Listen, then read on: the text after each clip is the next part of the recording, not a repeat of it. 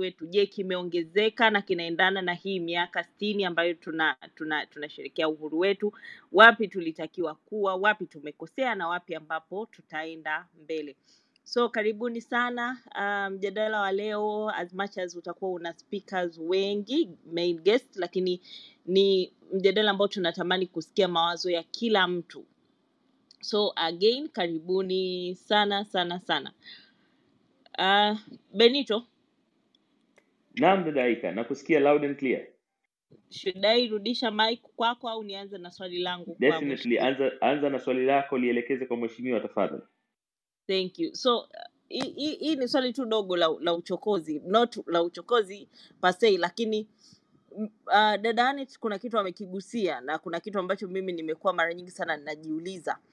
Why are we showcasing uh, hizi kwamba tuna vifaru tuna yani zile showcase ambazo watu wanazionyesha kwenye majeshi. I understand kwamba sio tanzania tu ambao huwa wanafanya lakini natamani kujua the basis ya ya hiyo showcase huwa ni kitu gani? Like what is the logic behind ku, ku showcase what, whatever we, we labda jeshi letu liko capable of what?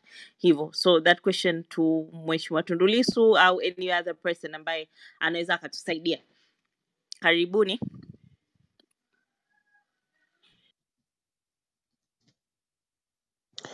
Naomba nianze. Tafadhali endelea mheshimiwa. E, kuonyesha kuonyesha vifaa vya kijeshi hasa wakati wa sherehe kama za uhuru ni ni utamaduni wa aina fulani ya watawala. E, sisi sio nchi pekee ambayo husherehekea hu- uhuru, lakini pengine ni mojawapo ya nchi chache ambazo kwenye siku yake ya uhuru e, utaona e, hayo ma, ma, maonyesho ya ya silaha za kijeshi za vifaa vya kijeshi vya nguvu za kijeshi. E, Marekani walipigana vita walipigana vita ili wawe huru. Walikuwa wanatawaliwa kama tulivyotawaliwa sisi na Waingereza. Sisi hatukupigana vita, wao walipigana vita ya uhuru, lakini kwenye sherehe zao huwezi ukaona hizo military parades kama ambavyo unaziona kwetu, na nchi nyingine nyingi tu za kidemokrasia ambazo zi, zi, zilipata uhuru wake aidha kwa mapinduzi au kwa vita eh, hazi, ha, kwenye sherehe zao za uhuru hazionyeshi military hardware au military prowess kama tunavyoonyesha sisi. Sasa sisi tuna tunafanya hivyo kwa kwa kuwaiga watu fulani fulani. Hii tabia ya kuonyesha military hardware na nguvu za kijeshi kwenye sherehe za uhuru, nafikiri nafikiri mie tumeikopa kwa nchi za zilizokuwa nchi za kijamaa, Urusi, China na, na, na marafiki zao. Hizo nchi ndio zina tabia, zilikuwa na tabia angalau, na nyingine bado zinazo, za wakati wa sherehe za uhuru au sherehe zao za taifa wana, wana vifaa vya kijeshi na majeshi yao kwa namna ambavyo tunafanya sisi. Sasa e, hizi paredi za aina hii zina malengo fulani fulani, na mimi nafikiri malengo yale ni, ni, ni ya, ya aina mbili.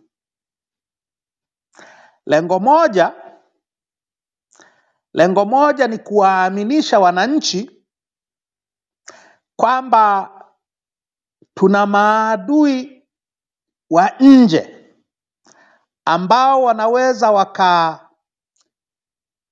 wakatuvamia wakatupiga kijeshi. Kwa hiyo tunahitaji kuwa na nguvu za kijeshi za aina hii ili kukabiliana nao, na ukiwaaminisha watu kwamba tumezungukwa na watu wabaya kwenye mipaka yetu, una justify, unahalalisha matumizi ya kijeshi, unahalalisha kutumia pesa na rasilimali za nchi kununua vifaa vya kijeshi ambavyo pengine wala huvihitaji.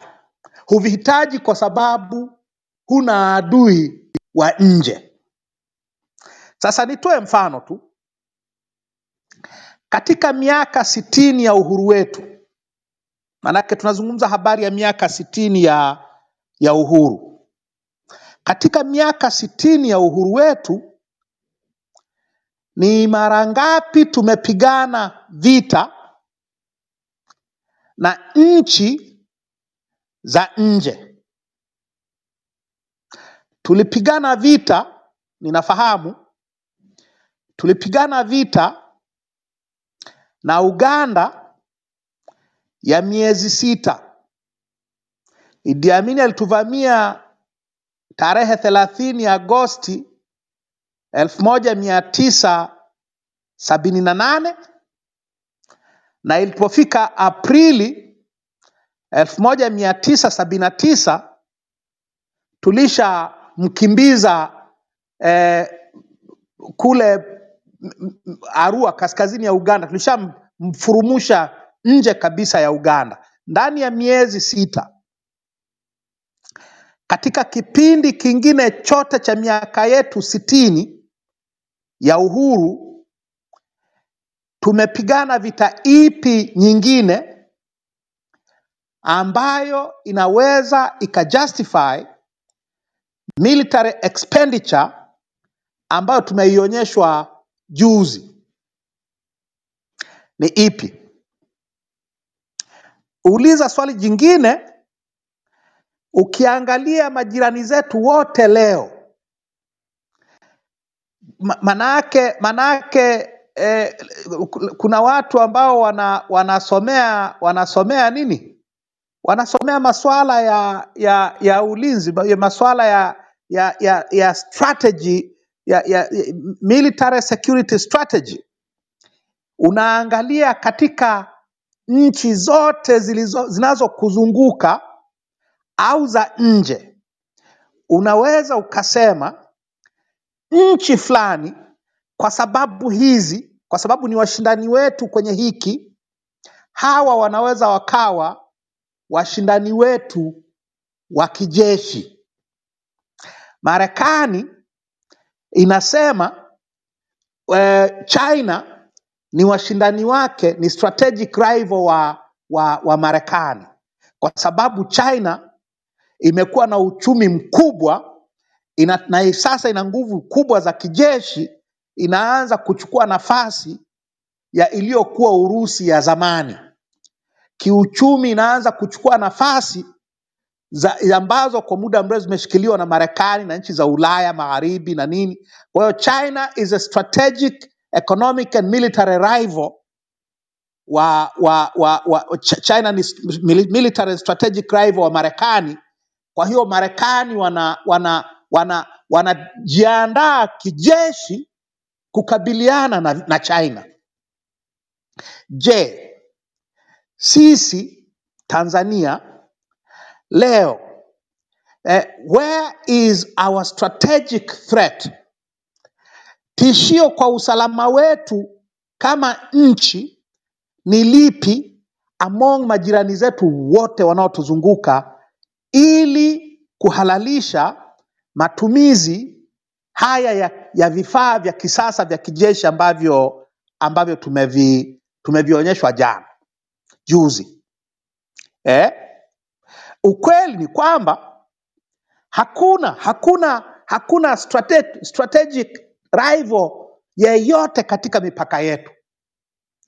Eh, zamani kabisa miaka ya sitini na mwanzoni ya sabini kulikuwa na tatizo la ukoloni Msumbiji. Tulikuwa na mpaka wa moja kwa moja na Msumbiji iliyokuwa inatawaliwa na Wareno, na kwa hiyo kulikuwa na tishio, you could say, kulikuwa na tishio la kijeshi kutokea Msumbiji dhidi yetu. Hilo tishio lilimalizika mwezi Juni au Julai sabini na tano Msumbiji ilipopata ilipopata uhuru. Baada ya hapo hatukuwa tena na mpaka wa moja kwa moja na nchi ambayo tungeweza kusema ni adui yetu, ukiachia Uganda ya Idi Amin na, na kuna ushahidi mwingi tu kwamba hata kwenye Uganda sisi tulikuwa tunamchokoza Idi Amin tangu alipoingia madarakani mwaka sabini na moja. Kuna ushahidi wa, wa kutosha kwamba ugomvi haukuanzia alipovamia Kagera mwaka sabini na nane. Ugomvi ulianzia siku tuliomkaribisha Obote na, wa, na wapinzani wa na wapinzani wa Idi Tanzania baada ya Idi Amin kuchukua madaraka. Lakini na hoja yangu ni hiyo kwamba haya ma, majeshi tunayoonyeshwa yana lengo la kutufanya tuamini, tuaminishwe kwamba tuna maadui huko nje ambao wanataka watudhuru wakati hatuna. Na serikali inapotumia mapesa mengi kwenye vifaa vya kijeshi kama hivi, moja, inaondoa rasilimali kwenye maji, elimu, barabara, eh, na afya na vitu kama hivyo, na pili, unatumia una, hii, kununua hivi vitu ni, ni, ni biashara kubwa sana, ni biashara kwa tunakozinunua na ni kwa biashara biashara kwa watu wetu wanaoenda kuzinunua. Kuna ma 10% sana kwenye kwenye hizi hizi military procurement, kwenye masuala ya manunuzi ya, ya serikali na manunuzi especially ya kijeshi, kuna ulaji mwingi sana. Kwa tunahalalisha eh, tunahalalisha ulaji na biashara hiyo kwa kuaminisha watu kwamba tuna kuna tishio la kiulinzi, wakati in fact hatuna tishio la kiulinzi. Kumekuwa na, cho, na chokochoko kwenye nchi zilizoko jirani zetu kwa miaka mingi, kwa mfano Rwanda, Burundi, Kongo, lakini hizi nchi hakuna hata moja kati yao ambayo chokochoko zile zilipose a direct military threat kwa Tanzania, zilikuwa na tishio moja kwa moja la kijeshi kwa Tanzania. Rwanda na Burundi pamoja na, na matatizo yao ya kivita ya miaka yote hayaja- hatujawahi kushambuliwa kutokea Rwanda au Burundi au Kongo. Kwa huwezi ukajustify mavifaru ma, ma, ma, na, na, na magari ya deraya na na na na na, na, na, na ma, manini makombora ya masafa marefu yaliyopitishwa juzi kwamba tuna tishio kutoka mipaka yetu ya magharibi. Hazijawahi kuwa a military threat, lakini sasa hivi Burundi na Rwanda ni wenzetu katika Jumuiya ya Afrika Mashariki. Kongo ambayo ni ni ni na matatizo nayo kwa, kwa, kwa, na, na, na yenyewe kwa muda mrefu inaomba kujiunga na Afrika na Jumuiya ya Afrika Mashariki. Kwa hizi nchi ni nchi rafiki, tunazungukwa na marafiki. Uganda ni rafiki, Kenya ndiyo yenye mahusiano ya kiuchumi.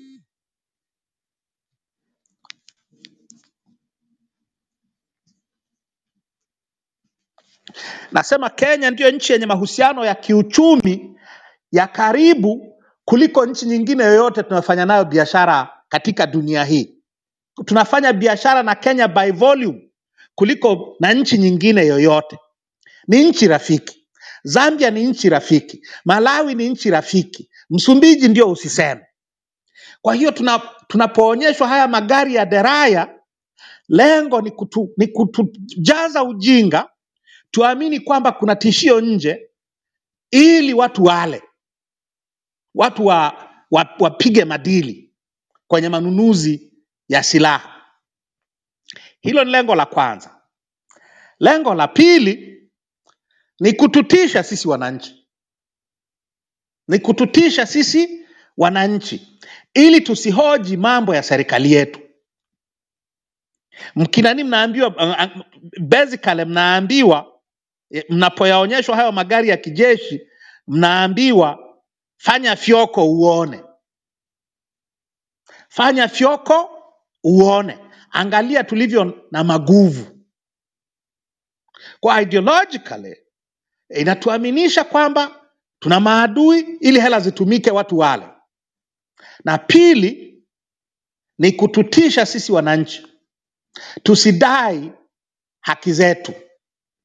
Ndiyo maana ya hizi hizi military eh, eh, eh, nini eh, military exhibitions, hizi exhibitions za za military power yalikuwa ni mambo ya nchi za Kisovieti na ni mambo ya nchi za kidikteta. Nchi za kikandamizaji ndio huwa zina mambo ya ya aina hii.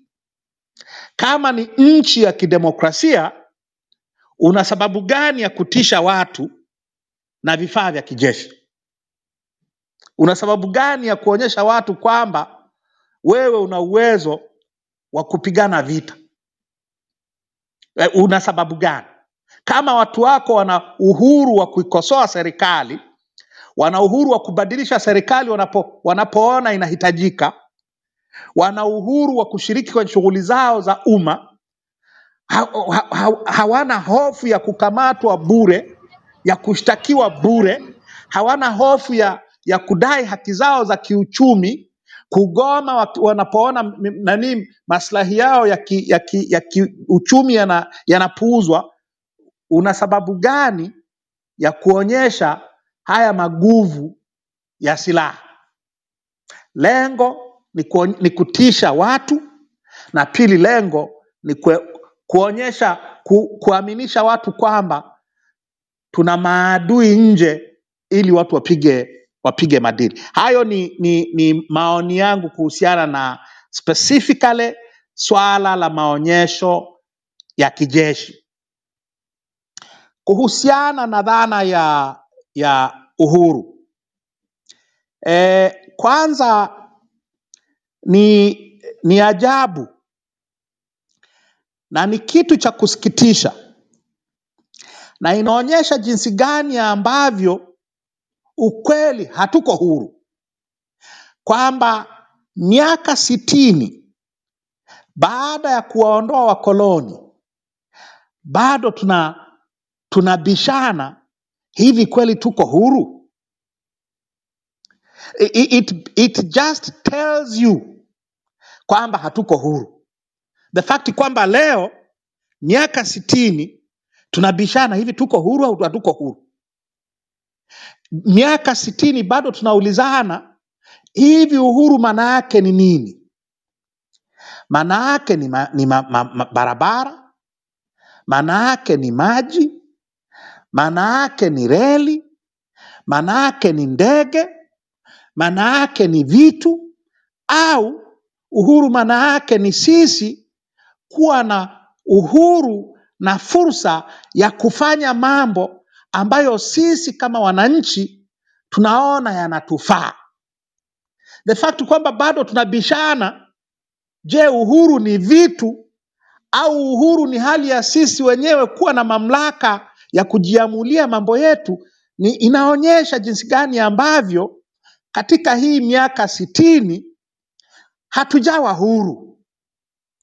Watawala wetu wanataka kutuaminisha kwamba lengo la uhuru ilikuwa kujenga mabarabara au kuchimba maji au kujenga vyuo au kujenga reli au kuleta umeme. Ukikubaliana na dhana hiyo, hutauliza mbona tukitoa maoni yetu tunafungwa? Ukikubaliana na dhana hiyo kwamba uhuru manake ni vitu, ni miundombinu, hutouliza mbona magereza yetu yamejaa watu wasiokuwa na hatia? Mbona wafanyakazi wetu wananyonywa, hawajaongezewa mishahara kwa miaka sita? Hutauliza mbona chaguzi zetu zinaibiwa? Mbona tunatawaliwa na watu tusiowachagua? Hutauliza mbona bunge bunge letu ni bunge la kupiga minini muhuri maamuzi ya serikali? Mbona hakuna mahakama, mahakama huru? Mbona mahakama zinatukandamiza? Hutouliza mbona polisi wanatutesa? Mbona tunakamatwa na kufunguliwa kesi za hovyo za bure? Hutauliza yote hayo. In fact, hutauliza kama uki, una, una dhana ya, man, ya uhuru ni, ni, ni, ni miundombinu na majengo na nini, hutouliza ukinyimwa matibabu hivi, mbona mimi hawajani, hawajanipa matibabu? Kwa sababu utaambiwa hiyo ni lugha ya haki, utaambiwa unaleta chochoko. Kwa the fact kwamba bado tuna mjadala huu 60 years after independence inaonyesha jinsi ambavyo ukweli ni kwamba eh, dhana nzima ya uhuru bado inabishaniwa na kwa hiyo hatuko huru. Sasa naomba naomba ni, ni, nitoe hoja yangu. Hatukupigana hatukupigania uhuru ili tujenge barabara au reli au tununue ndege au tuchimbe visima vya maji au tufanye yote haya ambayo tunaaminishwa kwamba haya ndiyo ma mafanikio ya uhuru wetu. Hatukudai uhuru, kina Nyerere na wenzake hawakudai uhuru kwa ajili ya vitu hivyo.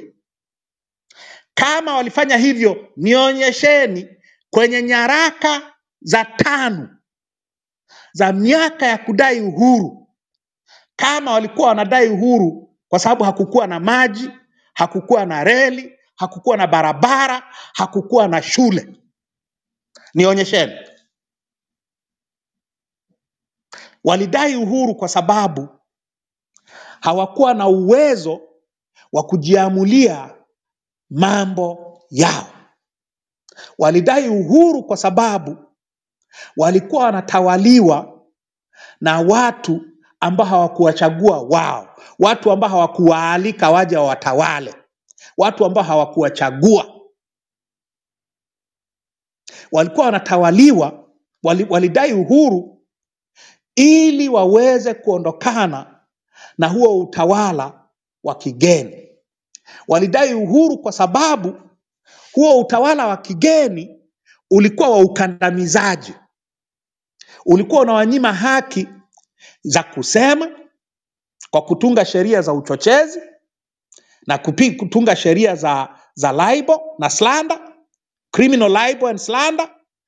Utawala wa kigeni ulikuwa unawakandamiza kwa kuhakikisha hawana uwezo wa kuchagua viongozi wao. Hakukuwa na chaguzi mpaka mwaka hamsini na nane.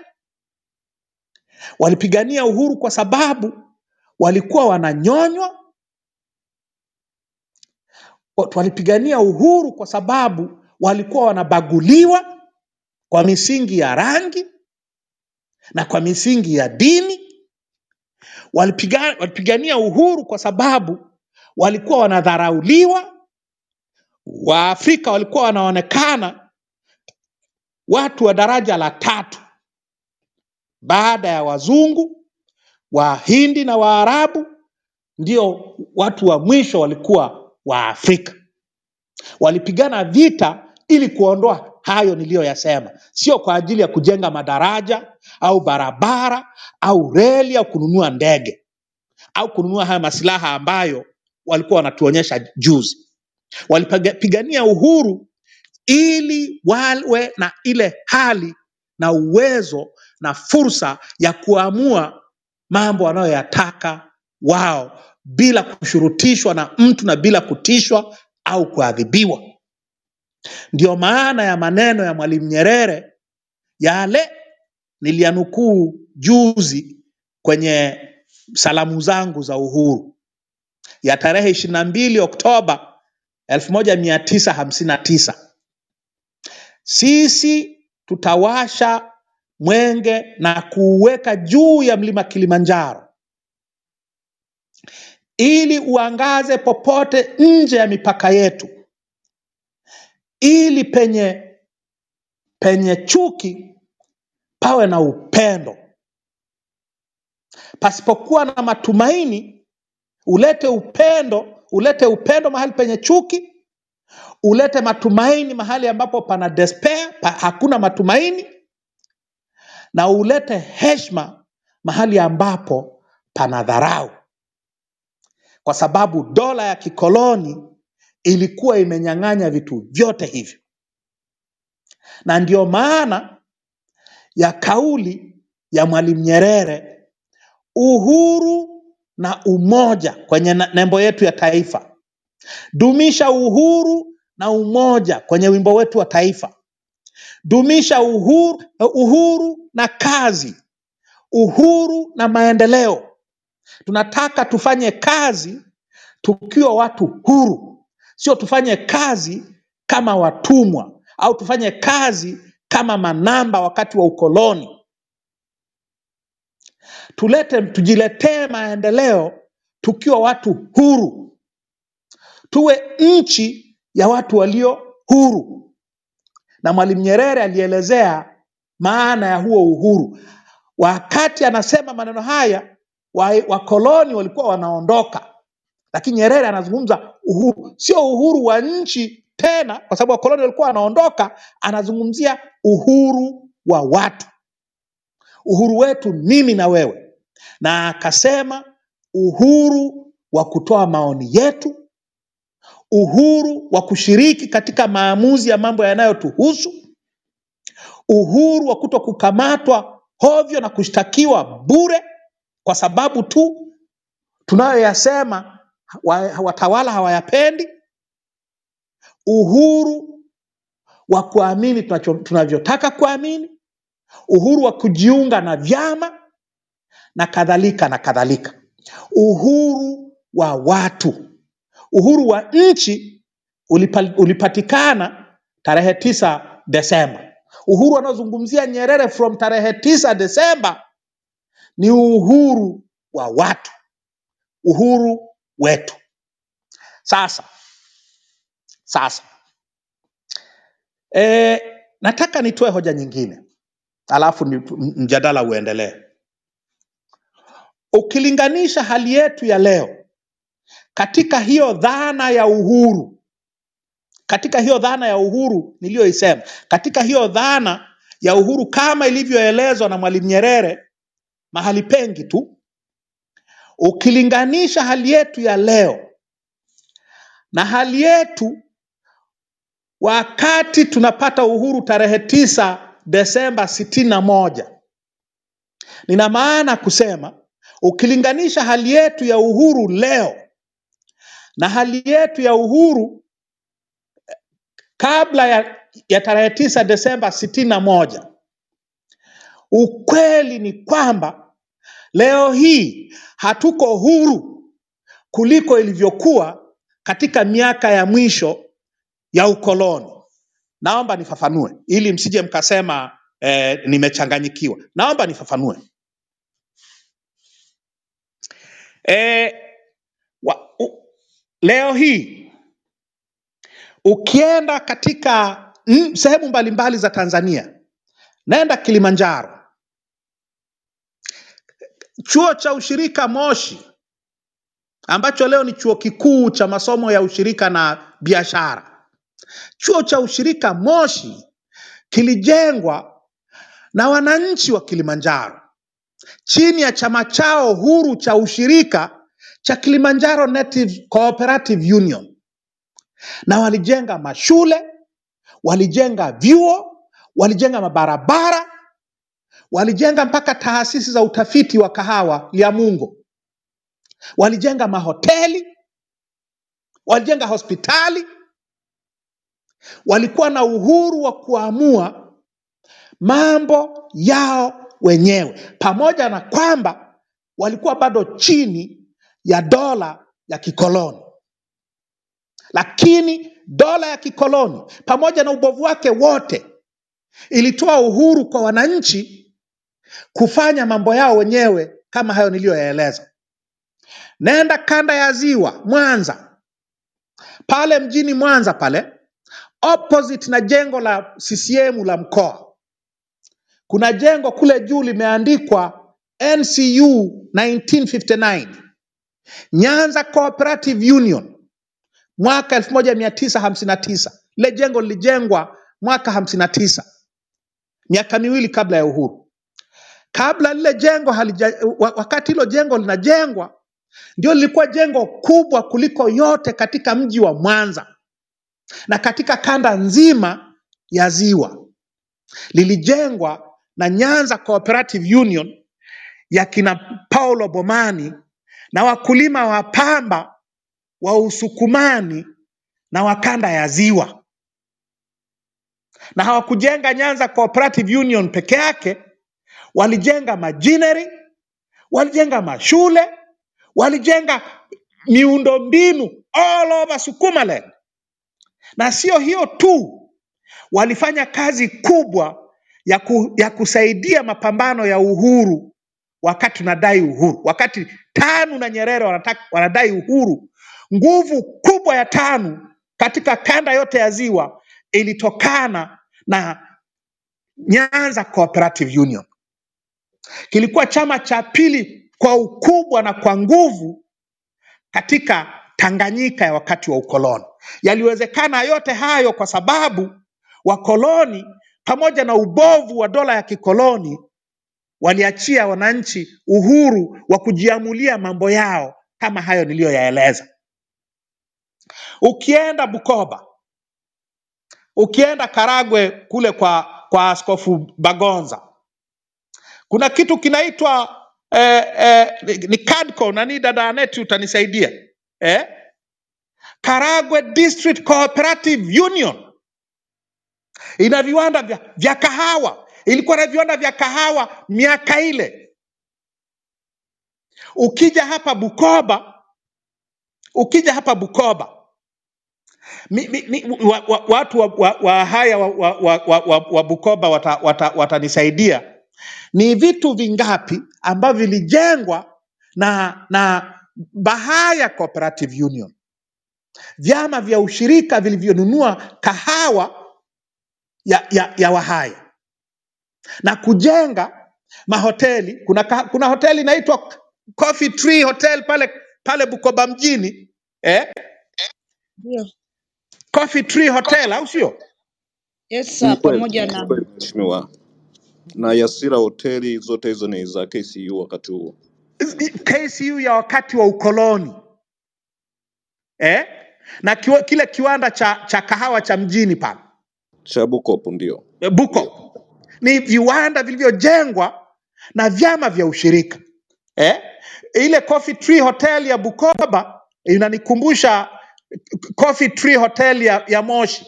Ile mara nyingine ilikuwa inaitwa uh, KNCU Hotel. Hotel.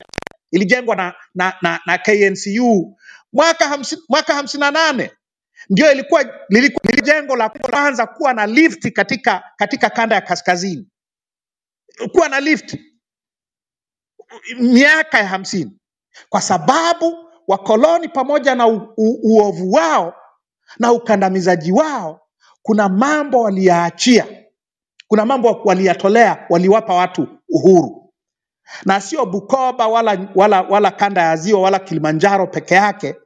Ukienda kusini, Ngoni Matengo Cooperative Union kwa watu wasongea wa, wa, wa, wa na, na, na, na, na, na nini? Na kwa, kwa Wangoni na kwa Mbinga, Wamatengo. Ngoni Matengo Cooperative Union ilikuwa na, na, na, na, na mali kiasi gani? Ilikuwa na, na, na rasilimali na miundombinu kiasi gani ya maendeleo ya wananchi? Ukienda kanda za juu kusini, Iringa, Mbeya, Mbozi, hata ukienda kanda ya kati Singida kwetu, wananchi walikuwa na uhuru wa kujiamulia mambo yao wenyewe, pamoja na ukweli kwamba kulikuwa na dola la kikoloni na dola la kikoloni halikuwa la kidemokrasia kivile. Pale Singida mjini kuna kuna jengo linatumiwa na usalama wa taifa mpaka sasa hivi, liko karibu na na mahakama ya, ya mahakama ya hakimu mkazi.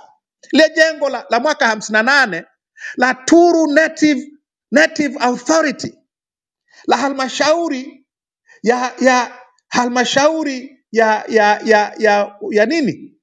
Ya, ya, ya wananchi wa, wa Unyaturuni.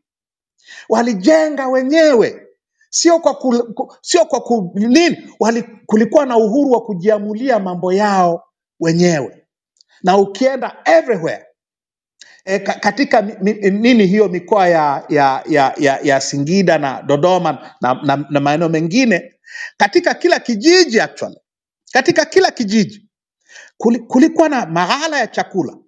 Leo ukienda Ikungi pale pale kwangu pale Ikungi, kituo cha polisi cha Ikungi ilikuwa ni ghala ya chakula ya, ya, ya nini ya, ya Unyahati Chiefdom iliyokuwa imejengwa ili kuhifadhi chakula kwa ajili ya wananchi. Leo wana, wanafungia binadamu badala ya kuhifadhia chakula and so on and so forth.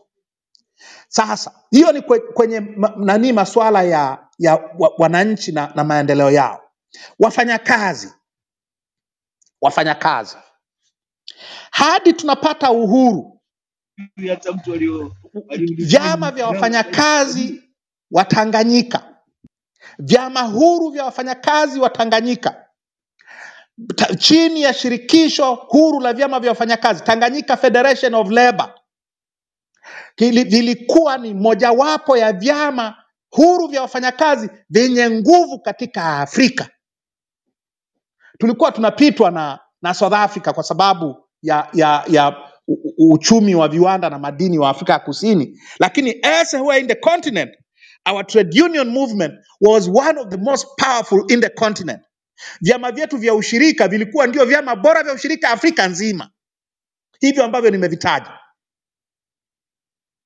Tumeingia uhuru katika kuelekea chama chama kimoja, kuelekea kwenye huu ukiritimba, kunyang'anywa uhuru. Cha kwanza kilichovunjwa na Nyerere ni shirikisho la huru la vyama vya wafanyakazi mwaka sitini na nne na wafanyakazi wa Tanzania hawajawahi tena kuamka na kupigania haki zao tangu wakati huo. Sasa mimi nimesoma uh, some la- labor history. Profesa Shivji aliandika aliandika PhD yake kwenye kwenye historia ya vyama vya wafanyakazi Tanzania. Eh? Law State and the Working Class in Tanzania. Na na kuna mahali kuna mahali anazungumza na kuna mahali pengine nimesoma kwamba ukiangalia eh, real wages za wafanyakazi wa Tanganyika katika kipindi from 1949 walipoanza kujiorganize kwenye vyama vya ushirika mpaka vyama vya wafanyakazi vyama vyao huru mpaka 1964 vilipovunjwa na, na, na, na Mwalimu Nyerere na serikali yake, ukiangalia real wages, ile purchasing power ya mishahara yao ilikuwa mikubwa. Purchasing power na real wages zilikuwa kubwa kuliko ambavyo zimekuwa by from 1964 mpaka hapa tulipo. Real wages, uwezo wa, wa, wa, wa mishahara ya wafanyakazi kujikimu na mahitaji yao umekuwa unapunguka year in year out tangu walipovunjiwa vyama vyao vya wafanyakazi 1964. Vyama vya ushirika hivi nilivyovisema vyote vilivunjwa mwaka sitini na sita mwaka 66 vikawekwa chini ya udhibiti wa wa serikali kwa kutumia maafisa ushirika, kwa kutumia uh, waziri wa, wa ushirika na, na, na kwa kutumia bodi za mazao na vitu kama hivyo. Vyama vya ushirika navyo vikawa smashed by 19, by 1966. By 1972 local authorities, local governments nazo zikavunjwa, tukaingizwa kwenye kitu kinaitwa madaraka mikoani. Madaraka mikoani was nothing other than utawala wa central government mpaka kijijini. Tuliokuwa miaka ya sabini vijijini, mtakumbuka kulikuwa na kitu kinaitwa meneja wa kijiji. Kila kijiji kilikuwa na meneja wake. Huyu meneja ndio alikuwa bosi wa kijiji na aliteuliwa na central government.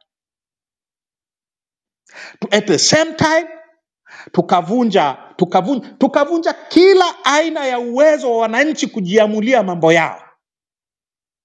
Uchumi tukavunja uchumi wa, wa, wa sekta binafsi mwaka sitini na saba wakati wa, wa azimio la Arusha.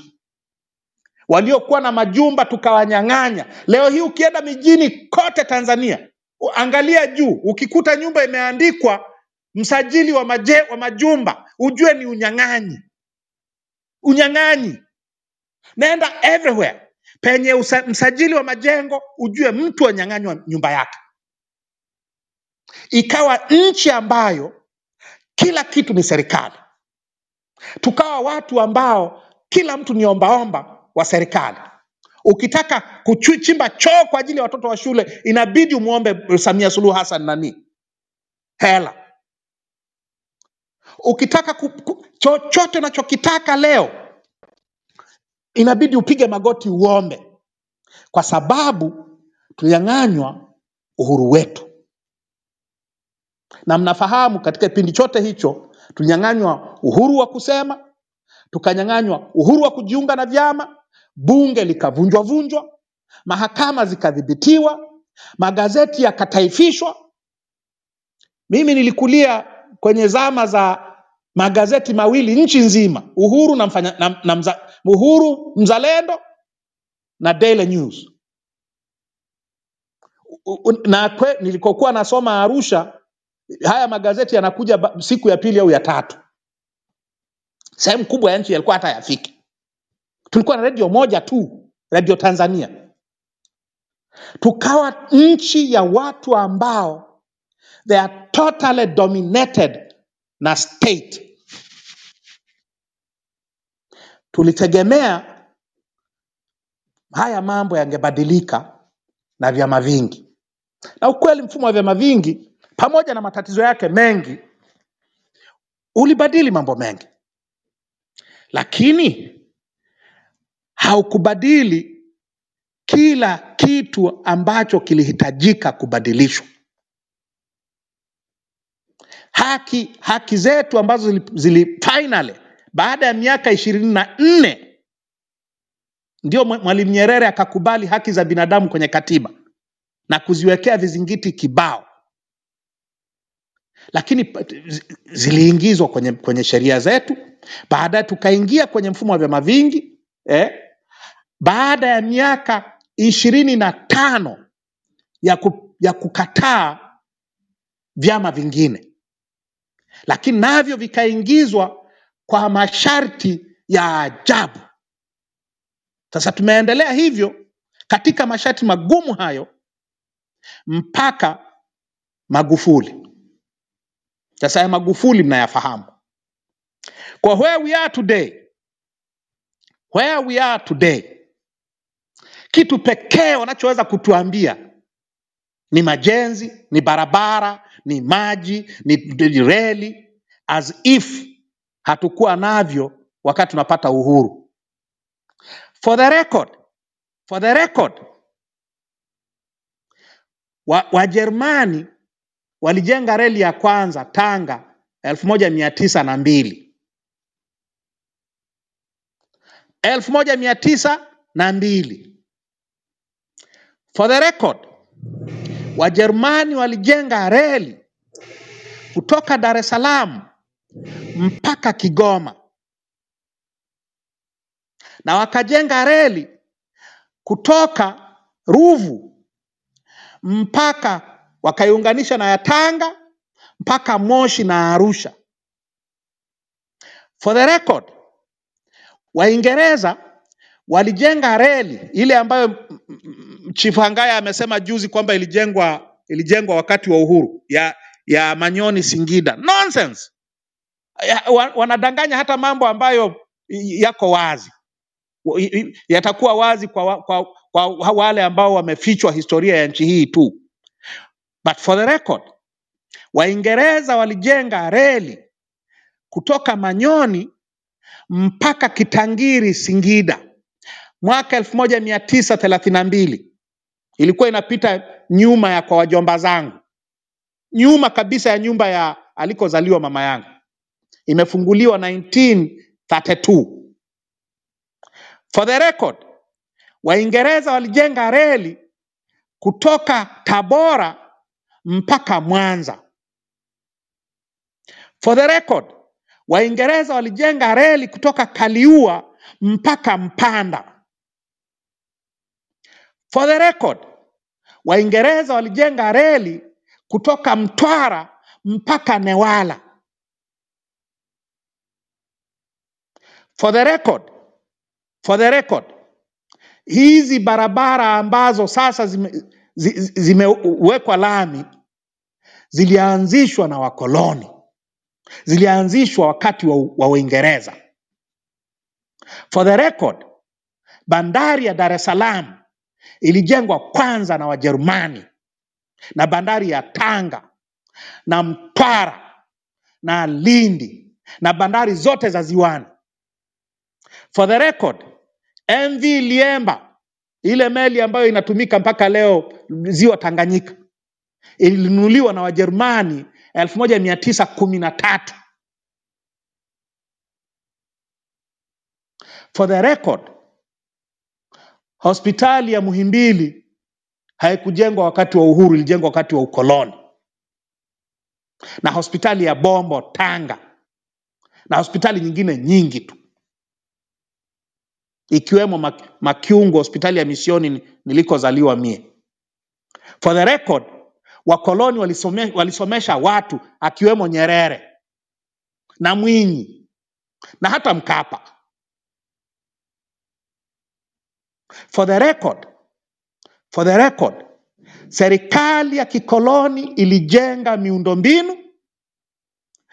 Serikali ya uhuru ya kwanza ya Nyerere ilijenga miundombinu, ya Mwinyi ilijenga miundombinu, ya Mkapa, ya Kikwete, ya Magufuli na ya Chief Hangaya ya Samia Suluhu Hassan nayo itajenga miundombinu, kwa sababu serikali huwa zinajenga miundombinu, iwe ni serikali ya kiuaji namna gani, iwe ni serikali ya kidikteta namna gani, lazima itajenga miundombinu.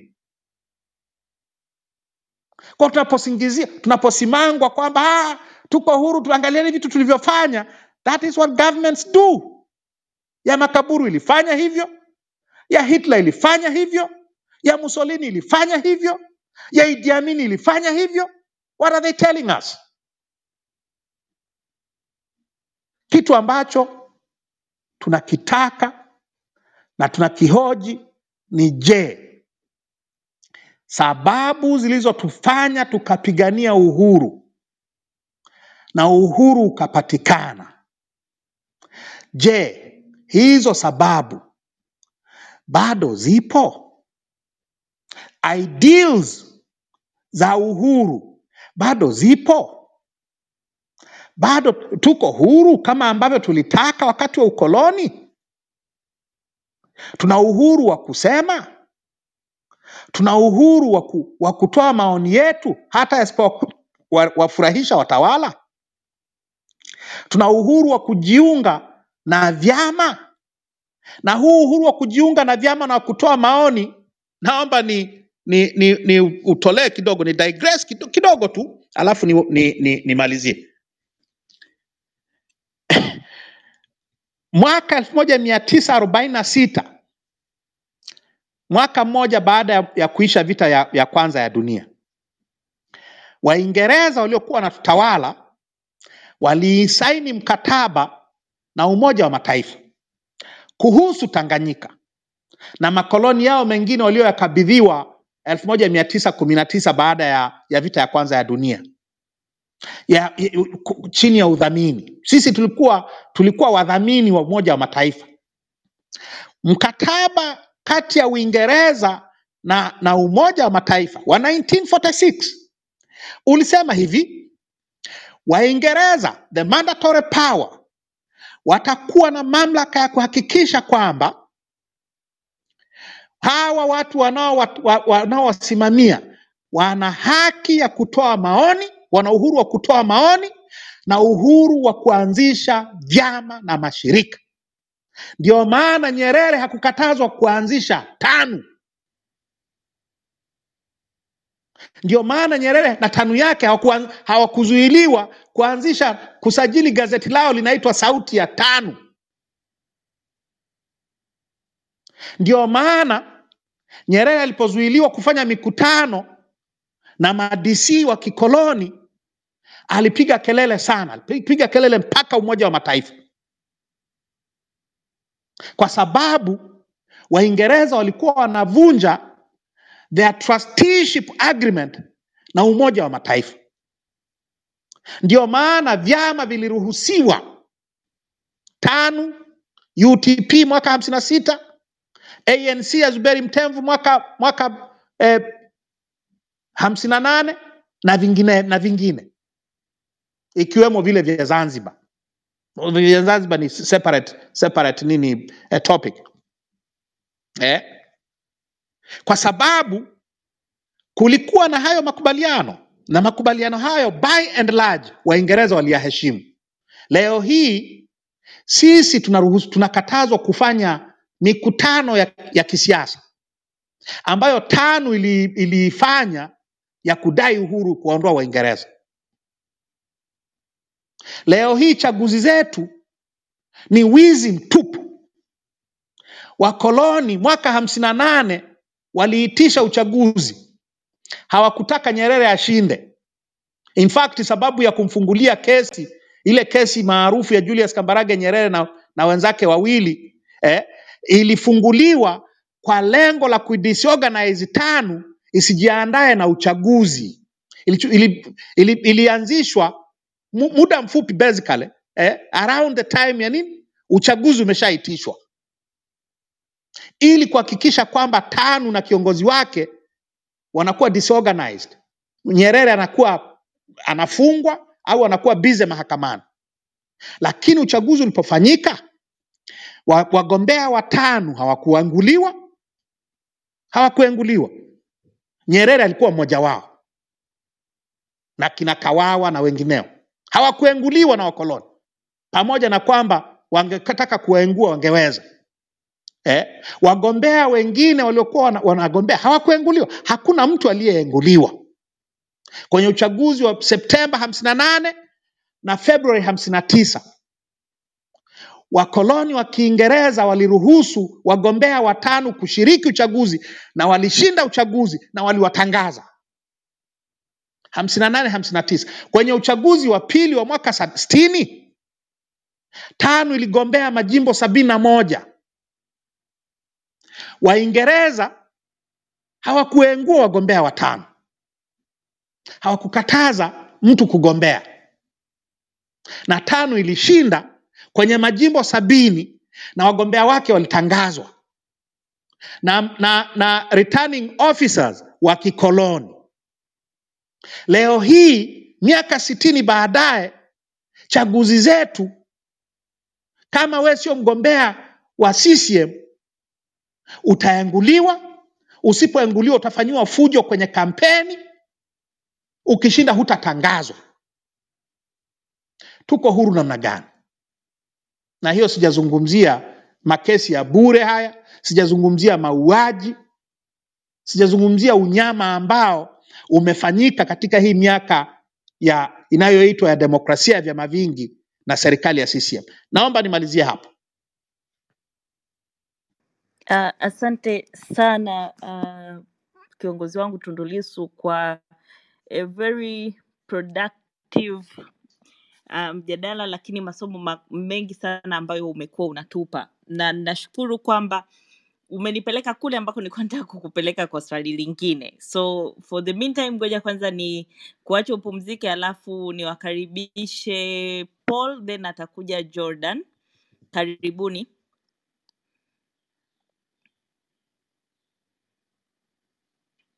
Paul, karibu. Kama unaongea unaongea kwenye mute. We can hear you.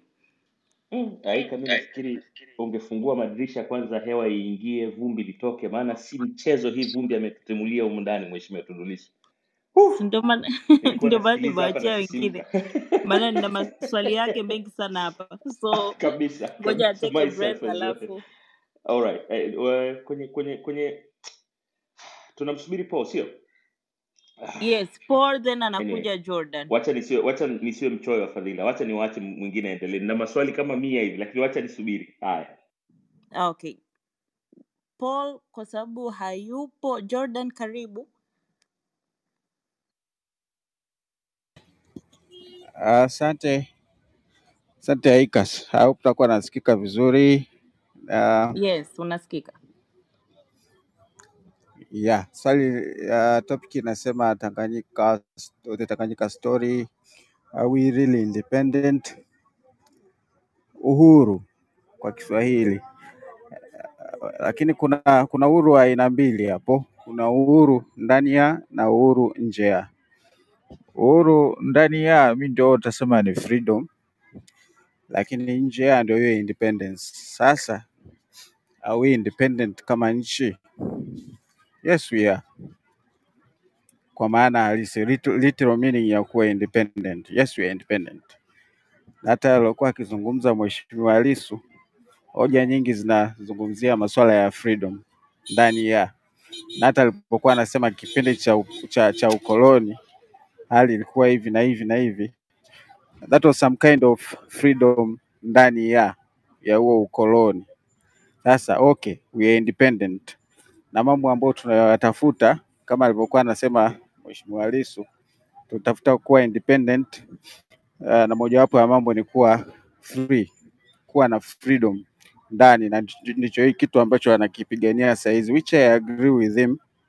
Inawezekana tume, tumefanya progress kwenye vitu vingi uh, upande wa, wa kisiasa, labda hata tulivyofanya introduction ya vyama vingi vya kisiasa lakini issue inakuja ni kwamba is it satisfactory? Tumefikia ile level ambayo inatakiwa, tuna uvumilivu wa kisiasa, those things are questionable, hata tu sio questionable, ni sio sio za kuquestion, kwamba hazipo kwa, kwa kiwango kinachotakiwa. Tuna uvumilivu mdogo sana wa kisiasa, na ndio maana mtu akipata nafasi anataka kuodhi mamlaka kwa namna anavyoweza lakini ku, kutofautiana na, na Lissu kwenye masuala ya maonyesho ya zana za kivita na nini. Mi naona kama ni tradition tu, ilitengenezwa kama tradition, na sidhani kama ilikuwa inafanyika kuonyesha kwamba tuna ugomvi na mtu, lakini kwamba ni, ni, ni, ni, ni utamaduni tu umekuwepo. Hata kuadhimisha hiyo siku kwenyewe nako ni utamaduni tu, kwa hiyo umekuwepo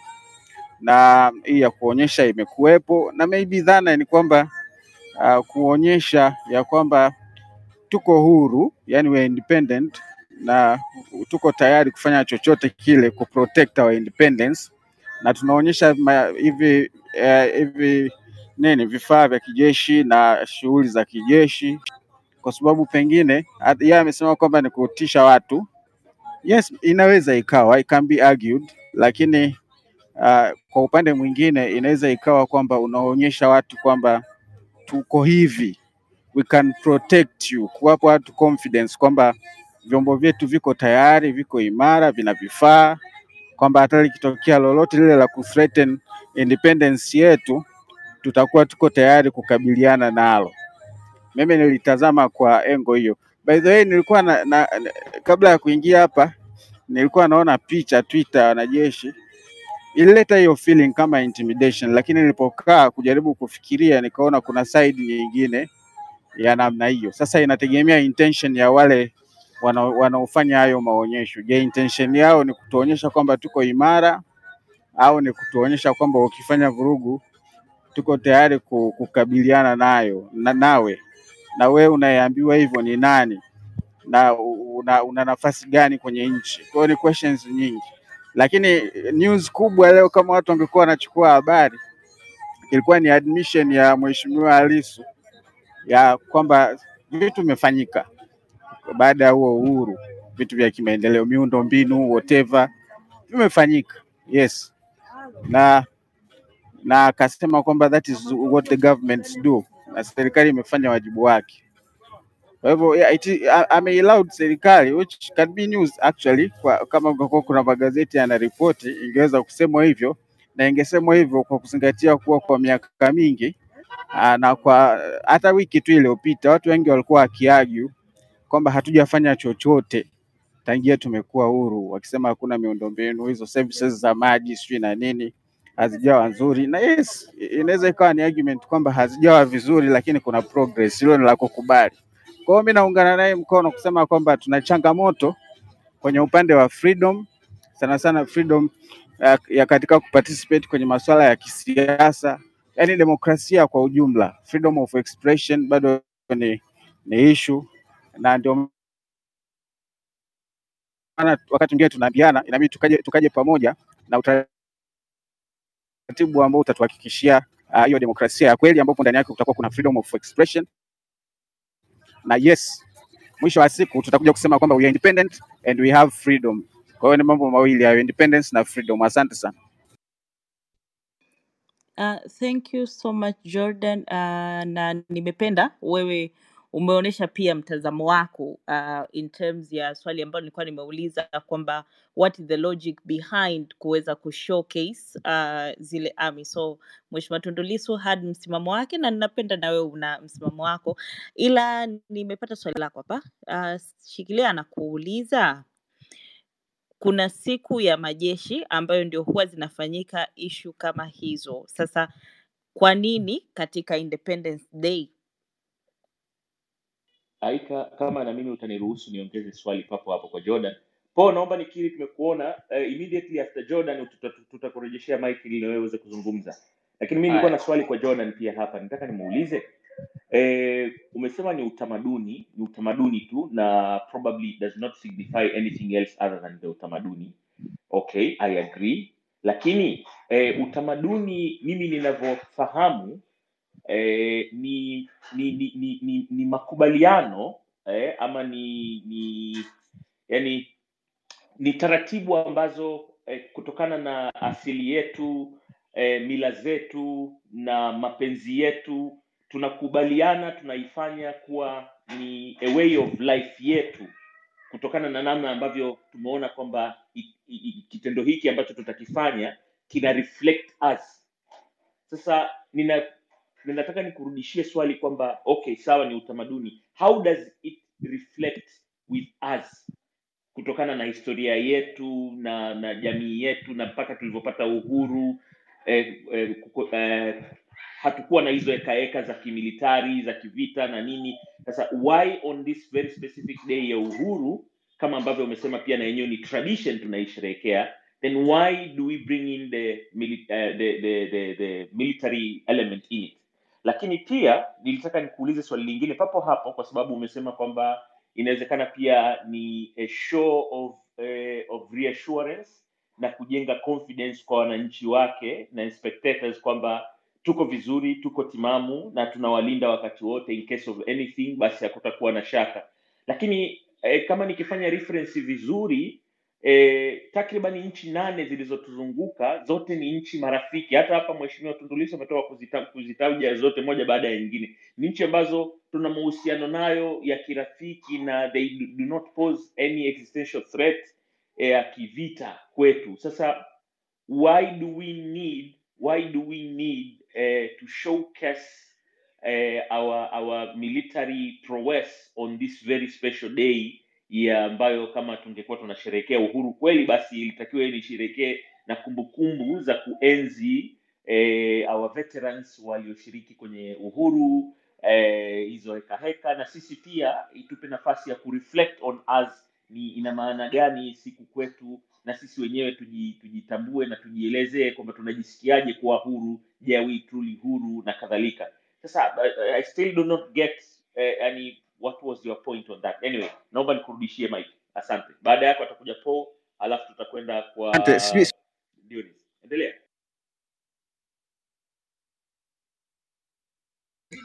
nilikuwa nimeuliza Aika kama anaweza kurudia kidogo swali lake, samani. Ah, okay, ngoja nikusomee. Eh. Okay, anauliza mbona kuna siku kuna siku ya majeshi ambayo ndio huwa zinafanyika ishu kama hizo to mean the military exhibition kwa nini sasa katika independence day Ah, okay. yeah. Ah, kama ka- kama tu nilivyosema, ah, unajua hata hata Benito naye kagusia ni tradition, ndio. Why hiyo tradition?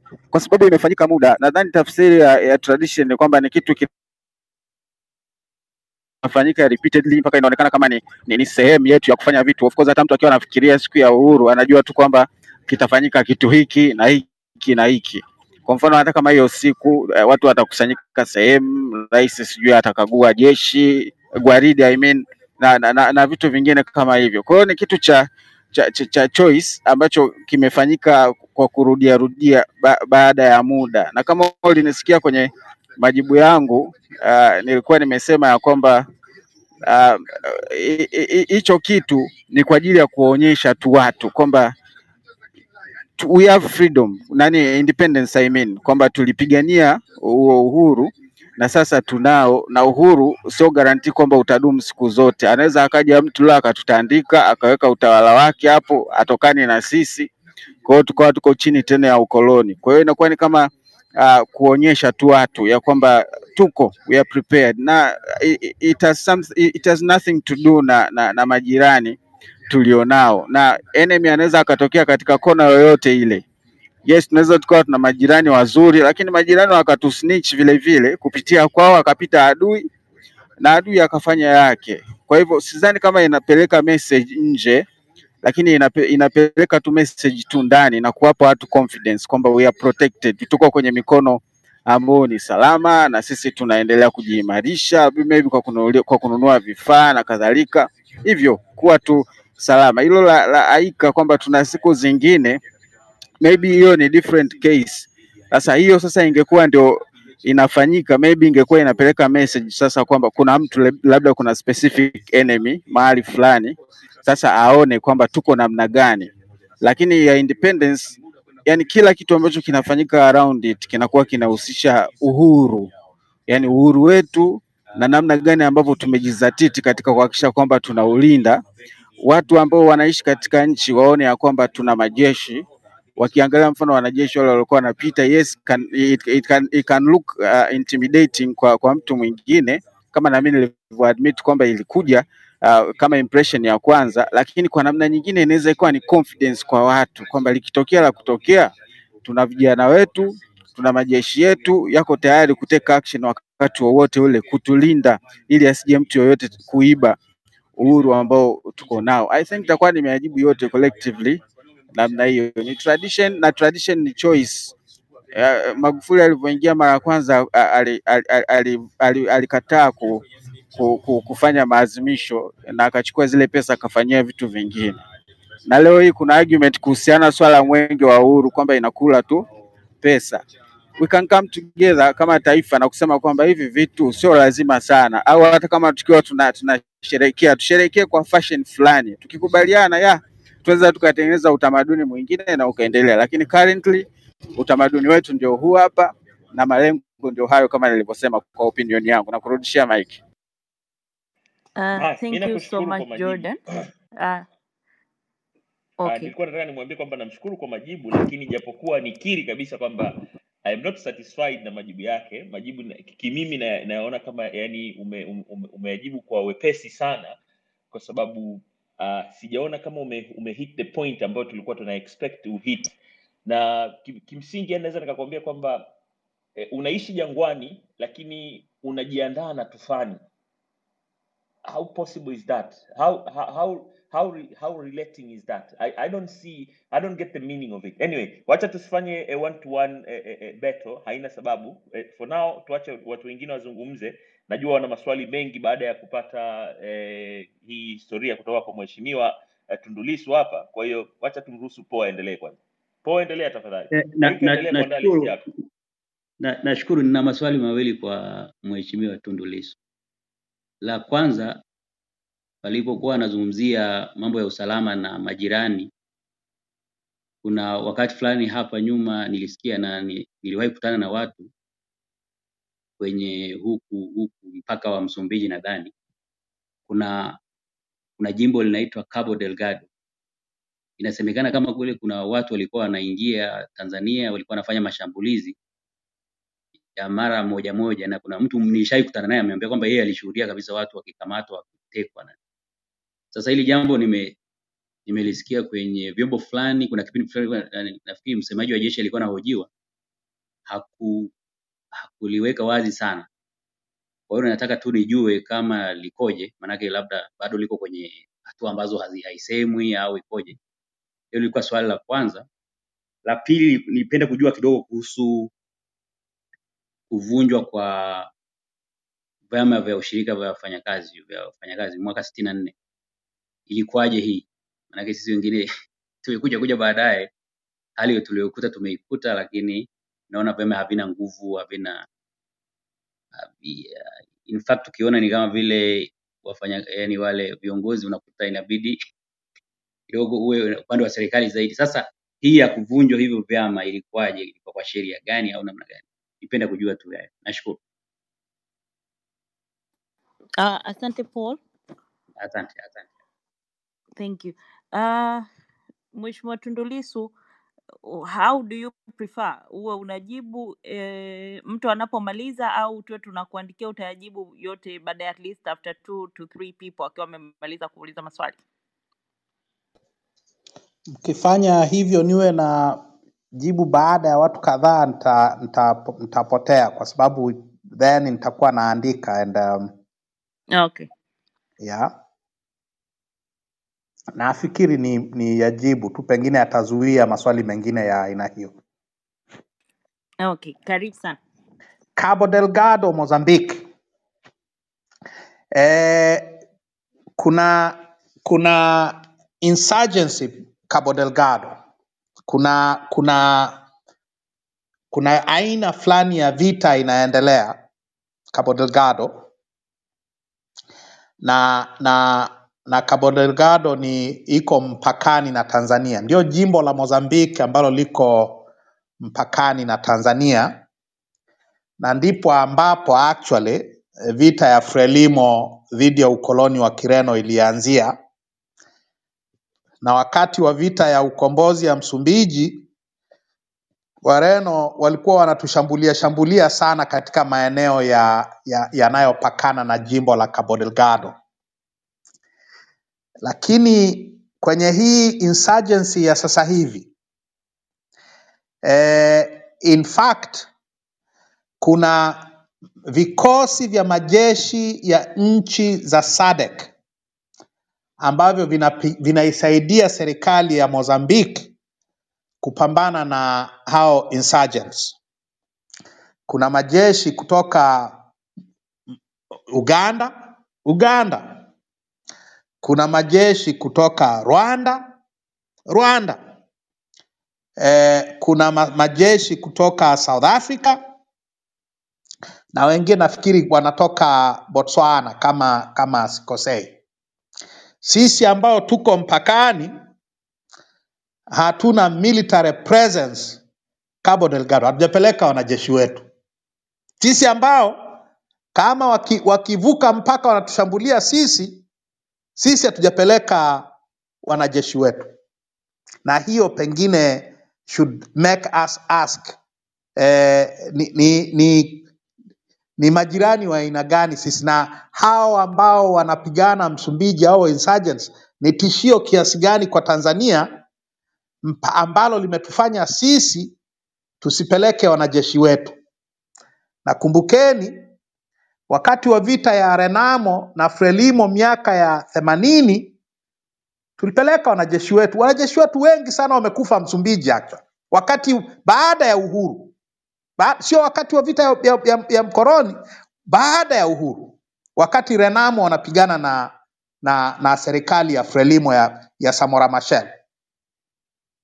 Sasa Del, Cabo Delgado sasa hivi kuna insurgency, sisi hatuna military presence.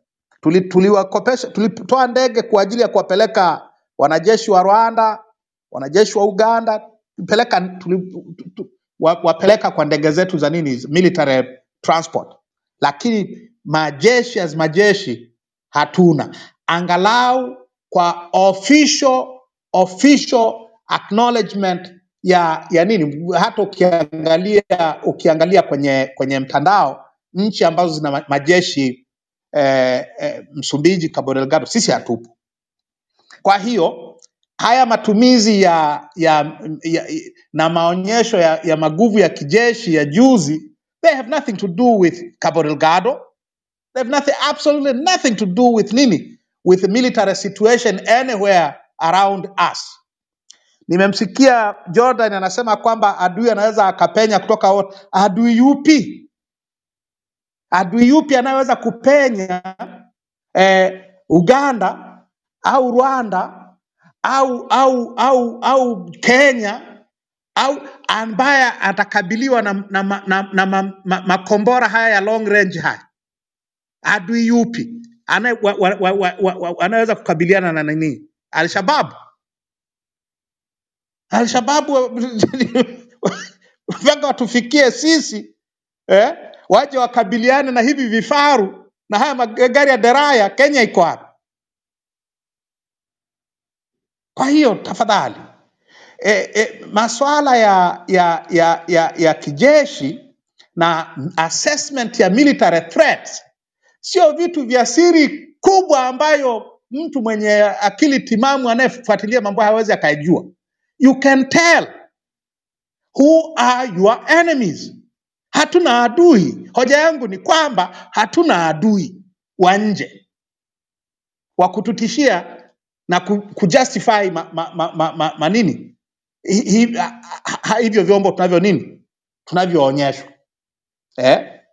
Na mimi nitapenda sana eh, pengine mtusaidie nisiwe mwenyewe peke yangu, mtusaidieni, kila mmoja wetu ana access na mtandao, muone hivi miaka ya mwanzo ya uhuru na miaka ya sabini tulikuwa tunaonyeshwa haya magari ya deraya namna hii, au ilikuwa ni nini gwaride la kawaida la majeshi na halaiki tu eh?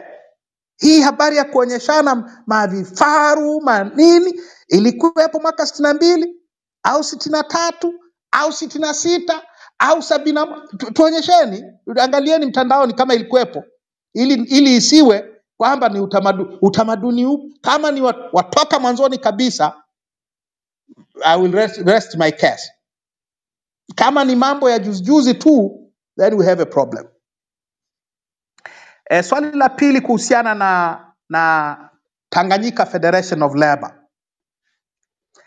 E, kwanza kabisa katika kujibu swali hili, naomba yeyote mwenye uwezo anayetaka kujua historia ya vyama vya wafanyakazi katika nchi yetu atafute kitabu cha Shivji kilikuwa published 1985 kama sikosei 82 au 85 kinaitwa Law, State and the Working Class in Tanzania, PhD yake.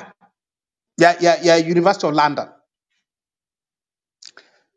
Sasa kile kitabu eh, kama kuna analysis ya historia ya trade union movement na jinsi ilivyochangia mapambano ya wafanyakazi kudai haki za wafanyakazi, jinsi ilivyosaidia TANU katika mapambano ya uhuru na jinsi ilivyogeukwa immediately baada ya uhuru na serikali ya uhuru ya TANU ya Mwalimu Nyerere.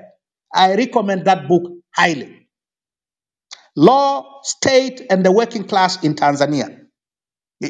Isa Shivji. Sasa kama nilivyosema, by 1950s, at, in fact by independence, the trade union movement ya Tanzania, ya Tanganyika, was one of the most powerful trade union movements in Africa. In Africa. Na ilikuwa organized under the Tanganyika Federation of Labor. Viongozi wake eh, Balozi Christopher Kasangatumbo alikuwa kiongozi wa chama cha wafanyakazi wa railway, Tanganyika Railway Workers Union. wengine kina Michael Kamaliza. Michael Kamaliza alikuja, ndio alikuwa alikuwa president wa TFL, alikuja kufanywa vilipovunjwa, akafanywa waziri wa, wa waziri wa nini, waziri wa, wa kazi na, na, na waziri wa kazi na utumishi whatever, and then baadaye akawekwa kizuizini na, na Nyerere baada katika ile crackdown ya Nyerere dhidi ya ya Kambona na ndugu zake, Michael Kamaliza alikuja kuwekwa kizuizini na, na, na, na, na Nyerere. Lakini kulikuwa na vyama vya wafanyakazi wa bandarini, vyama vya wafanyakazi wa reli, vyama vya wafanyakazi wa mashambani, mashamba ya mkonge. Victor Mkelo yule aliyekuwa muhimu kiungo muhimu katika kufundisha watu walioenda kumpindua kupindua serikali ya Zanzibar. Waliopindua serikali ya Zanzibar walifundishiwa kwenye mashamba ya mkonge ya Tanga kule Sakura Estates karibu na, na Pangani na kina Victor Mkelo. Victor Mkelo alikuwa katibu, alikuwa president nafikiri wa, wa Plantation Workers Union. So we had a very powerful trade union movement kwa sababu ilikuwa ni, ni trade union movement, ilikuwa inapigania ilikuwa inapigania haki za wafanyakazi. Wakoloni waliruhusu wa, wa, wafanyakazi wa Tanganyika kugoma, na kulikuwa na migomo mingi sana pale wafanyakazi walipoona kwamba maslahi yao yanapuuzwa. Baada ya uhuru tu ugomvi ukaanza na TANU ambayo waliisaidia. TANU katika harakati za kudai uhuru kulikuwa na na na nguzo kuu tatu. You had TANU, the nationalist movement, you had the, the cooperative movement, hii akina Paul Bomani hawa wa, wa, wasukuma hawa wakulima wapamba nani, vyama vya ushirika vilishiriki sana kupigania uhuru. Nyerere alipoenda UN nani mara ya kwanza nafikiri alipelekwa kwa hela za nini za za za za, za nani za Nyanza Cooperative Union. Alitoa pesa nani John Rupia akalipwa na kina Paul Bomani wa Nyanza Cooperative Union, ndio akaenda ku, ku, ku, ku, ku nini? UN kwenda ku- kuweka msimamo wa, wa, wa tano Umoja wa Mataifa, na vile vile nguzo ya tatu ilikuwa eh, the trade union movement. Kina Kawawa kina Kawawa walikuwa wafanyakazi wa nini wa, walikuwa viongozi wa vyama vya wafanyakazi. Kawawa alitokea kwenye trade union movement. Sasa immediately baada ya uhuru katika taasisi zote zilizokuwa nje ya, ya serikali na nje ya tano the most powerful was the trade union movement the, the best politically organized was the trade union movement na ndio maana shibji anasema kwenye mojawapo ya maandiko yake anasema vyama vya wafanyakazi vilikuwa na nguvu kiasi kwamba katika kuelekea kwenye dola ya ukikandamizaji ya chama kimoja cha kwanza kuvunjwa na kupigwa marufuku ilikuwa vyama huru vya wafanyakazi mwaka sitini na nne. Immediately baada ya maasi yale ya, ya jeshi la Tanganyika walipogombana wana, wana, wana, wana nini na, na Nyerere, Nyerere na Kawawa wakakimbia mjini, waka- yakaja yakazimwa na majeshi ya Uingereza. Nyerere aliporudishwa madarakani na wanajeshi wa Uingereza, cha kwanza alichofanya ni kuwashughulikia kwa kuwasingizia kwa uongo kwamba walishirikiana na mutineers. It has been proved kwamba the trade unionists had absolutely nothing to do with mutineers, lakini mutiny ilitoa kisingizio, a perfect excuse kwa Nyerere na serikali yake kuvunjilia mbali vyama vya wafanyakazi. Eh, walipo, walipo kilipopigwa marufuku more than 400 viongozi zaidi ya mia nne wa vyama vya wafanyakazi wa ngazi mbalimbali waliwekwa kizuizini akiwemo Christopher Kasangatumbo. Christopher Kasangatumbo aliwekwa kizuizini, baadaye akapigwa nani deportation kwao Sikonge. Alirudi mjini mwaka tisini wakati wa, wa mageuzi. Mzee amekuwa ukimwangalia ame, amechakaa, unajiuliza huyu mwanakijiji ametoka, amechakaa, ha- ana- ana- ana- anaogopesha after 27 years after 23 years eh, 27 years za nini za deportation na na na na nani na internal exile ya ya serikali ya nani. Na, na wengine wengi. Hawa kina Victor Mkelo. Huyu Victor Mkelo aliye aliyeshiriki kwenye mapinduzi ya, ya Zanzibar kwa kufundisha wote waliokuwa kizuizini. Baadaye Michael Kamaliza kawekwa 400 trade unionists. Na ba, baada ya Tanganyika Federation of Labour kuvunjwa ikaanzishwa kitu inaitwa NUTA, National Union of Tanganyika Workers. Ilianzishwa kwa, sheria ya bunge, katibu mkuu wake akafanywa kuwa ni waziri wa kazi. Kwa hiyo NUTA ikawa chini ya dola, na baadaye mnafahamu ikawa NUTA ikawa mojawapo ya taasisi ya yale ma, ma, nini jumuiya za, za chama cha tano na baadaye CCM. NUTA ikazaa JUATA, JUATA ikazaa OTU, OTU ikazaa kitu gani kipo sasa hivi eh? Ni- Nikumbusheni. tukta sio tukta TUKTA, TUKTA ni wale wale, ni wale wale wa tangu NUTA. Vyama vya wafanyakazi havijaamka tangu 64. Sasa hiyo ni kuhusiana na swali la pili, naomba tuendelee. Hi! Ah, asante sana mheshimiwa nakushukuru sana la ah, unatupeleka mchaka mchaka kweli kweli haya eh, nilikuwa naomba nimkaribishe ni, ni nimkaribishe na, na, na murita naye atoe madukuduku yake atoe yaliyomo moyoni Alafu wakati anakuja eh, nilikuwa pia nataka nikuulize mheshimiwa, eh, labda eh, wewe una kumbukumbu nzuri na uh, ni, ni, ni mbobezi wa masuala ya historia na siasa. Swali langu lilikuwa ni hivi hivi, hii sikukuu yenyewe ya uhuru wa Tanganyika, yani tisa Disemba eh, by yani by history imewahi kuwa na any significance kwa upande wa visiwani yani upande wa Zanzibar yani upande wa Zanzibar imewahi kuwa na significance yoyote labda uh, imewahi kusherehekewa au ni siku ya kawaida tu kwa upande wa Zanzibar? Na pia ningetaka kufahamu ni lini hasa rasmi eh, Tanganyika na yenyewe ili recognize na kusherehekea sikukuu ya mapinduzi? Kwa sababu hii sikukuu ya uhuru wa Zanzibar hii kumi Disemba ndo kwanza hii tunaanza kuizungumza humu mitandaoni.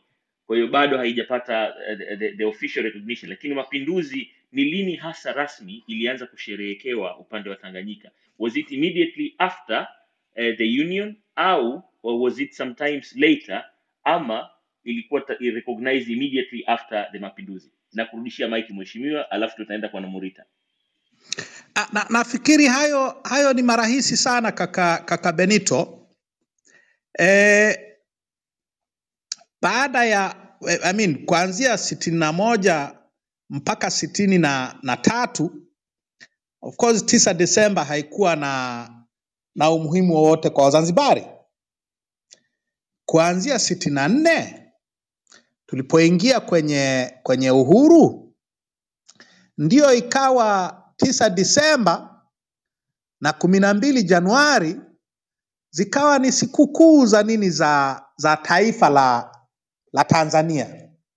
Kwa zime zimesherehekewa nafikiri tangu in the case of of of of, of tisa Disemba kuanzia tisa Disemba sitini na nne imesherehekewa Tanganyika na Zanzibar kama siku ya ya nini kama sikukuu ya ya kitaifa na kumi na mbili Januari na, nafikiri najibu haraka haraka kwa sababu hizi hizi ni ni common knowledge.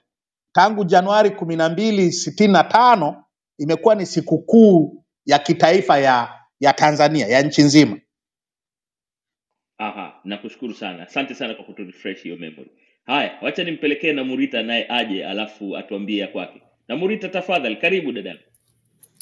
Asante kaka Bonita, yaani wazungu wanasema you've put me on the spot. Nitasema kitu gani baada ya mheshimiwa mwenye encyclopedia yake kichwani eh, ambaye akikupa fax mwenyewe hata kama ukuwa mbishi kama Ruba lazima utulie. What would I say after Tundu Lissu?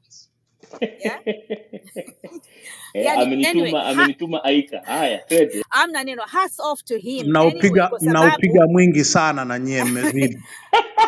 No no no no hapana you know like uh, you you have to um you you have to to to to actually give credit where it's due Mr. Tunduliso you know? Kwa sababu um wakati Jordan anazungumza kuhusiana na vitu uh, you know la kile um, parade nzima ya nini ya um, ya Independence Day and like uh, kuna tradition ya kuonyesha the military might of uh, a country um, ndio mpaka kina Masanja wanakwenda kufanya uh, ujinga, anakwenda kuuliza how is it um, if it's gonna be possible, yani watu waka, wakaenda wakawachokoze waka, waka um, nchi ya jirani kidogo without knowing the impact of that little phrase. I, I mean, I mean, it's, it's, I wouldn't say it's a slip because I, I would say it's deliberate. Know? Kwa hiyo um, and then hakuna mtu amefanya correction pale na hivyo nini. This is the politics ambazo mi nafikiri kama zinaruhusu watu. Kila kila kila mtanzania anakuwa msemaji. Spokesman wa serikali spokesman wa chama spokesman wa maisha ya watu spokesman hivyo. Anyway main um, main issue leo inauliza hivi are we really independent do tanzanians au eh, sisi wa, wa- anyway, uh, uh, africa as a whole some parts of africa tunajua nini maana ya uhuru maana ya uhuru ni kula, kulala, kuamka, kwenda kazini, ukafungua mlango wako ukaingia ndani ukalala. Is that independence? Is that uhuru? Eh? Tungejiuliza kwanza hilo, the big question is what is uhuru? Nini maana ya uhuru? 61 years of uhuru. Kitu gani ni uhuru? Halafu tumefaidika na nini katika independence hiyo? ya ulivyokuwa nazungumza Mheshimiwa Tundu Lissu habari ya barabara. Um, mimi binafsi nimekuwa nimekuwa kwenye maeneo ambayo nafahamu kabisa barabara zilikuwa zimejengwa, kwa sababu babangu alikuwa ananiambia anyway, um, barabara zimejengwa na wakoloni mitaani. Ni mfano hai tunao. Temeke, Temeke huko Kinondoni, Mwananyamara, nyumba zimejengwa za, zile za nanii za quotas ambazo baadaye National House wakazichukua wakasema ni za kwao. Anyway that's uh, um, another story for another day. Lakini kuna barabara za mitaani. Sasa from that day ambapo zile barabara zimejengwa there has never been a maintenance hata kama ni ya kutoa mchanga kwenye potholes. That's uhuru.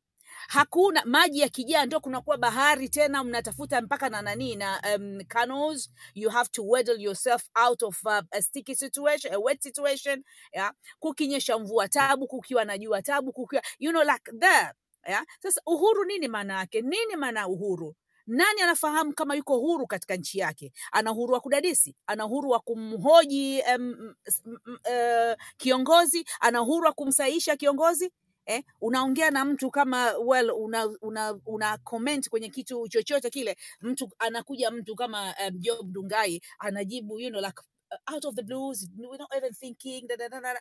I mean I don't want to name names here, like this has been the trend with our country because the people in this country those do not know whether wako huru au wana uhuru. Kutu, ukiwa huru na kuwa na uhuru ni vitu viwili tofauti lakini they are part and parcel. So are we really independent? Do we know what's the meaning of independence? Yeah. if we are independent then we should have basic facts ya kuwa okay tuna as i said yesterday that tuwe na afya um, matibabu mazuri tuwe na um, shule za kusomea kuwe kuna madaktari wa kutosha kuna this independence kwa sababu mtu, ah, well I'm free in my own country najua niko huru kwenye nchi yangu nafanya hivi na nitaisaidia nchi yangu. That's all. lakini kila mtu katika nchi ana resentment. What kind of nani uhuru ndio huo? Alafu tunazungumza uhuru then tuna, tuna, tuna jump kwenye democracy. It's, it's a fact that 61 years sidhani kama kuna mtu hata mmoja anajijua kama yuko huru. Kwa sababu kama angelikuwa yuko huru basi watu wasingepanda ndege wakaikimbia nchi yao. Si kama hawaipendi lakini prosecution ambazo zinatakiwa zinatakiwa zimwepuke yule mtu, ndo zimekuwa part and parcel of their lives. Kupotezwa watu it's part and parcel of their lives. Ku, ku, ku, um, kubambikiwa kesi zisizokuwa na kichwa wala miguu part and of their life. In fact, even hata hao wanaofanya hizo atrocities sidhani kama wanajua nini maana ya uhuru au kama wanajua kama na wenyewe pia wako huru because they are bound by shackles yeah? wamefungwa na minyororo ya ku, um, kusujudia au, au hata kuse, kusema yes even when there is a no staring, the, staring them in the face kwa hiyo tayari wanasema yes. Kapiga mtu yes. Not reasoning that huyu mtu anaenda kumpiga like for what? Amefanya nini? Ame- ame amezungumza kitu gani? Yeah? kafanya kitu gani cha kuhatarisha? Sio kuzungumza kitu gani ambacho kuhatarisha usalama? Kuna usalama ambao umehatarika? No. People do not think people don't have, re, have, have um, uh, enough capacity to reason. Reasonability ya watanzania nasema most of si- si- si- si- sio kama natukana jamani samanini lakini this is a fact that watu hawa reason. Mtu anaiari bora aka reason kwenda kumsifia diamond kanunua lambogini sijui um, uh, uh, sijui eh, alikiba akaenda kakaa ka, ka, ka, juu ya steji ana, ana, anaimba vizuri au kuna drama kuna um, kuna scandals ambazo zimetokea za watu ambao hawakusaidii hata kukusaidia kulipa kodi yako. At the end of the day unatumia mtandao wako then you have to buy more. From the little man you've got unamfaidisha mtu na wewe mwenyewe hupati faida ya aina yote. It's ridiculous for that in the six in this this time and age in life. Bado tuna discuss like, what is independence are we really independent? Uh, have we got democracy? Are we demo- uh, are we a democratic republic? Uh, do we have the voice? Do do? Hakuna. Mwananchi hajui kama yeye ni mwenye kushika mpini kiongozi anayemuongoza anashika makali kwa sababu yeye ndio anayemuongoza kiongozi yule aongoze kwa uadilifu. Hajui kama mwananchi akishika mpini yeye ndio mwenye kudecide uhuru wa aina gani anataka. Um, just let's, let us wake up jamani. Let us wake up and we have to wake up sio tu mitandaoni. Like in a way we change our settings ya kuona kama kukiwa kuna um, sherehe za uhuru uh, that um, ukionyesha military might that you are big. Unaweza kuonyesha military might ukawa na jeshi kubwa lakini ukaja ukapigwa na kitu kidogo tu. Tutakuwa turudi kwenye hadithi ya Golia, Goliath and, and David you know? Um, like in this day and age people wana wana use technology sisi bado tunanua tunanua vifaru wakati mashuleni watoto wanakaa chini. Tumeona juzi tu mtu alituma mtandaoni mbwera hapo watu wanafunzi waende shule mpaka wavuke na mtumbi wanaopa- I cried. Wana wanakwenda nani. Hizo pesa zingenunuliwa boti moja likawa linawavusha kwenda kule. Au ikajengwa shule sehemu ambako wao wapo wanatoka badala ya kwenda kufata shule sehemu nyingine to be honest, I'm very, very disappointed. Lakini anyway, thanks Benito, I had to vent out my frustrations to everybody or to anybody and, and mostly to myself for being part and parcel of this whole, you know, thing. Asante. Uf, asante sana na Morita, nakushukuru sana na pole kwa frustration, na mi naomba niseme kwamba eh, the frustration limbo ambayo uko nayo kwa sasa eh, hauko peke yako, tuko wengi, na nafikiri ni wakati mwafaka huo wa kujiuliza haya maswali kwa sababu eh, at least eh, waliotutangulia wanaweza wakawa na excuse kwamba hawakuwa na nafasi ambayo ingeweza kuwaleta pamoja kama hivi ambavyo tunakutana pamoja regardless of our geographical barriers lakini we still can talk we still can discuss we still can uh, recall we still can reference memories and history and uh, discuss where and what went wrong where. Sasa wenzetu waliotutangulia bahati mbaya they, they, they did not have that uh, capacity lakini uh, ironically they had more audacity kuliko sisi i can say kwa sababu probably wao wakati wanakumbana na hizo changamoto walikuwa wana, wanaweza kusonga mbele na, ku, na kupush the barriers ambazo zilikuwa zikiwakabili.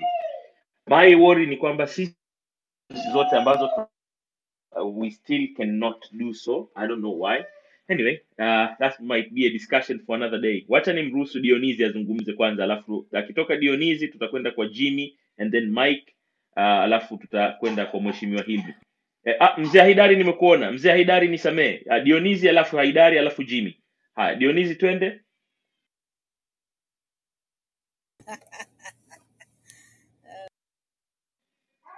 dionizi dionizi naona yuko mbali haya mzee Aidari, salamu alaikum Alaikum salam. Kwanza ni nimwamkie mtoto wangu nompenda Sheikh Lisu. Ujambo Lisu? Sijambo baba, shikamoo.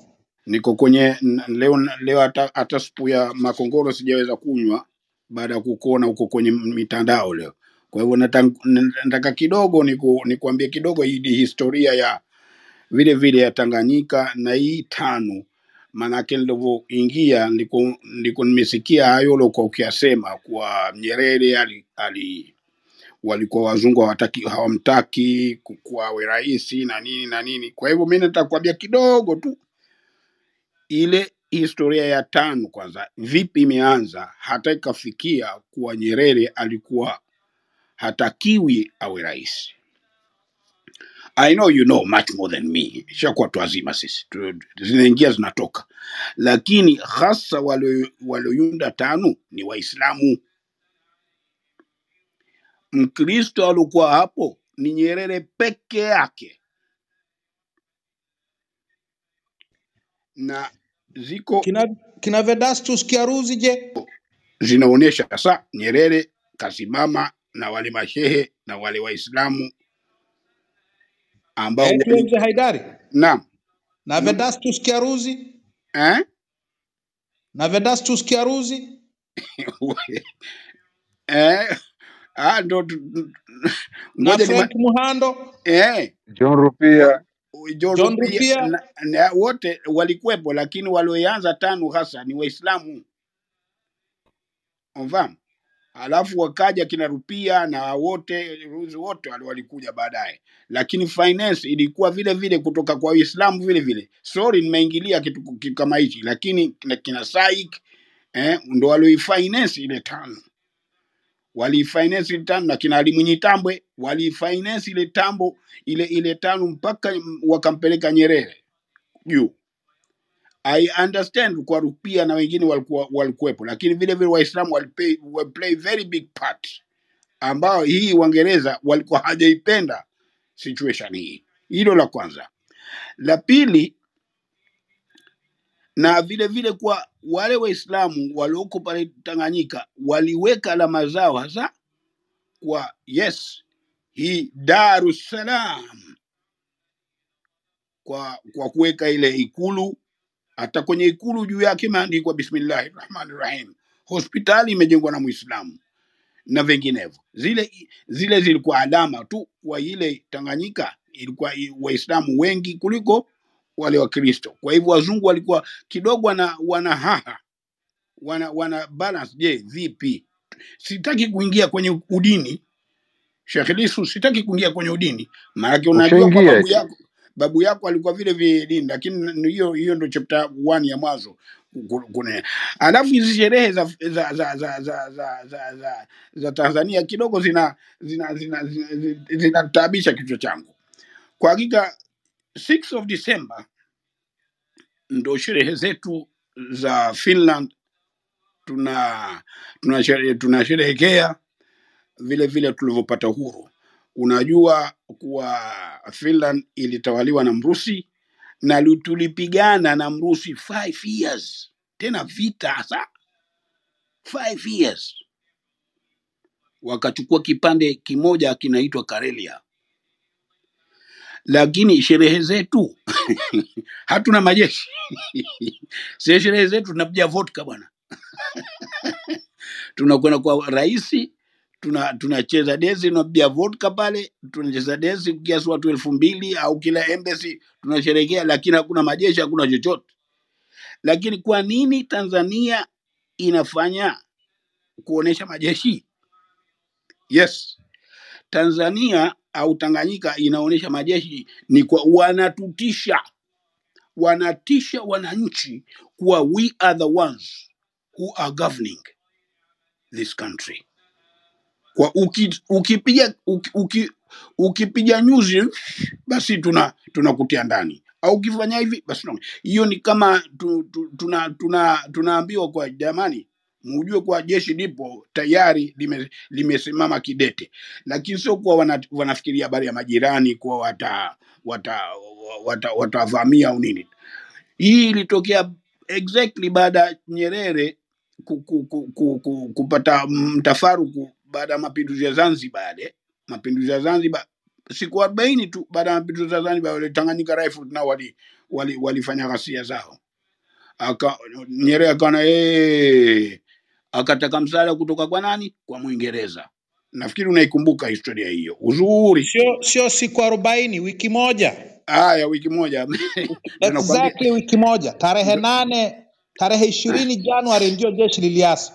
eh, ndio nakwambia tushakuwa watu wazima, zinaingia zinatoka sasa. Unafahamu? Kwa hivyo mpaka toka siku hizo tena Nyerere akaanza kuijenga ile jeshi lake uzuri, na unajua vipi analijenga na kaijenga jeshi lake na pamoja na institution yake ambayo ni monopoly of Tanganyika. Kwa hivyo CCM ni monopoly ya wamechukua monopoli ya Tanzania in, general. Kwa hivyo tunajua you know and I know that Tanzania is a state of military gladiators. Tunangojea tu Tundu Lissu atoke tu au tunangojea tu Mbowe afanye ghasia zake tu au tunangojea uh, Zito afanye ghasia zake tu tunamweka tuna, tuna, tuna, tuna, tunamwe- tunamweka tunamweka nini risasi zake. Na, na ndio maana wanaonyesha kwenye hiyo uhuru wao kwa sisi majaba, majabari hao sisi ndo tuliona vita tuliona tuliona kila kitu chetu. Unafahamu ambayo it's, it's very sad it's very sad ukisema habari ya maendeleo nitakuchekesha kitu kimoja Sheikh Khalifa. Unaijua ile nyumba ambayo iko exactly in front of uh, of uh, askari monument? Nafikiri unaijua. Na pamoja na British High Commissioner. Basi ile nyumba kapewa Hussein Mwinyi ile. Na alitukodisha ili tufanye restaurant. Basi nyumba ile pale chini pale kuna mitaro mitatu mine ambayo inatoa inatoa uchafu wote wa Dar unapita pale, alafu unakwenda baharini. Sasa nikaitwa na jamaa zangu, nikaambia bwana, eh, tumepata restaurant, njoo tutuzamie hapa. Nikasema he, a restaurant eh, tena in the middle of the city. Nikaambia he, haya, nitakuja. Nikenda na rent yake aliotaka Hussein Mwinyi ambaye ni rais wa wa, wa, wa Zanzibar hivi sasa hivi atakuwa 1500 dollars per month. Nakupa siri hiyo, lakini na- inaitwa hadharani, it's never mind, I give a damn, na nakwambia hilo. Basi pale iki- zikinyamvua matope yote kinyasi nini mikojo yote inapita pale, basi linafurika lote lile, ile restaurant yote inakuwa imejaa imejaa uchafu Kwa hivyo restaurant lazima ifungwe kwa muda wa wiki mbili, tu, tu, tukoshe, tutoe ma, mikojo, tutoe mavi, alafu tufungue tena. Sasa nikaambia ah, nikaambia Huseni, siku moja akaja, nikaambia we Huseni, vipi? Alhabibi Haida, samani nakukatisha. You have one more minute. Naam, nakusikiliza.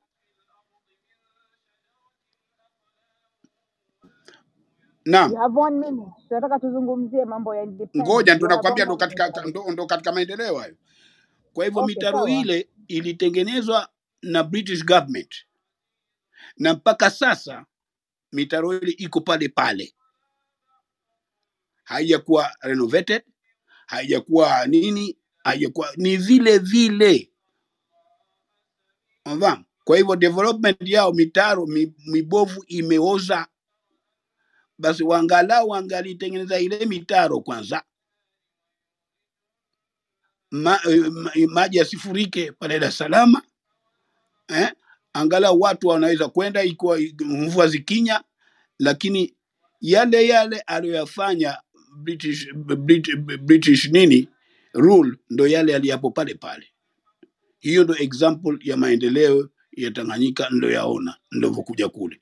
Kwa hivyo it is very sad wakisema kuwa wamejenga Salenda Bridge, wamejenga sijui nini flyover, wamejenga, lakini mitaro mibovu michafu na haina haina maana. Inabidi watizame mambo kama hayo na maji. Kwa hivyo tukisema kuwa tu, kuna kuna kuna kuna nini, kuna maendeleo, sijayaona maendeleo katika katika katika katika, nchi yetu ya Tanzania. Asanteni, sitaki kusema kitu maanake bado na, na, nakula breakfast yangu. Asante Sheikh Lisu. Alhabibi, usitutishe na breakfast bwana, sisi tushakula. Uendelea tu kutusikiliza, kunywa kusupu ya makongoro na kuja kulipa mimi.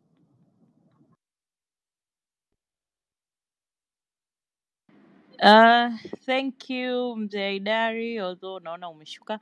Asante. So alikuwa anafuata nani? Dionisa alikuwa yupo. Jimmy karibu, then atakuja Mike, Eh, then atakuja atakuja Ona, then atakuja Kelvin. And please, kwa sababu kuna watu wengi ambao wamenyosha mikono, pale ambapo ndio unakuwa umemaliza, naomba ushuke.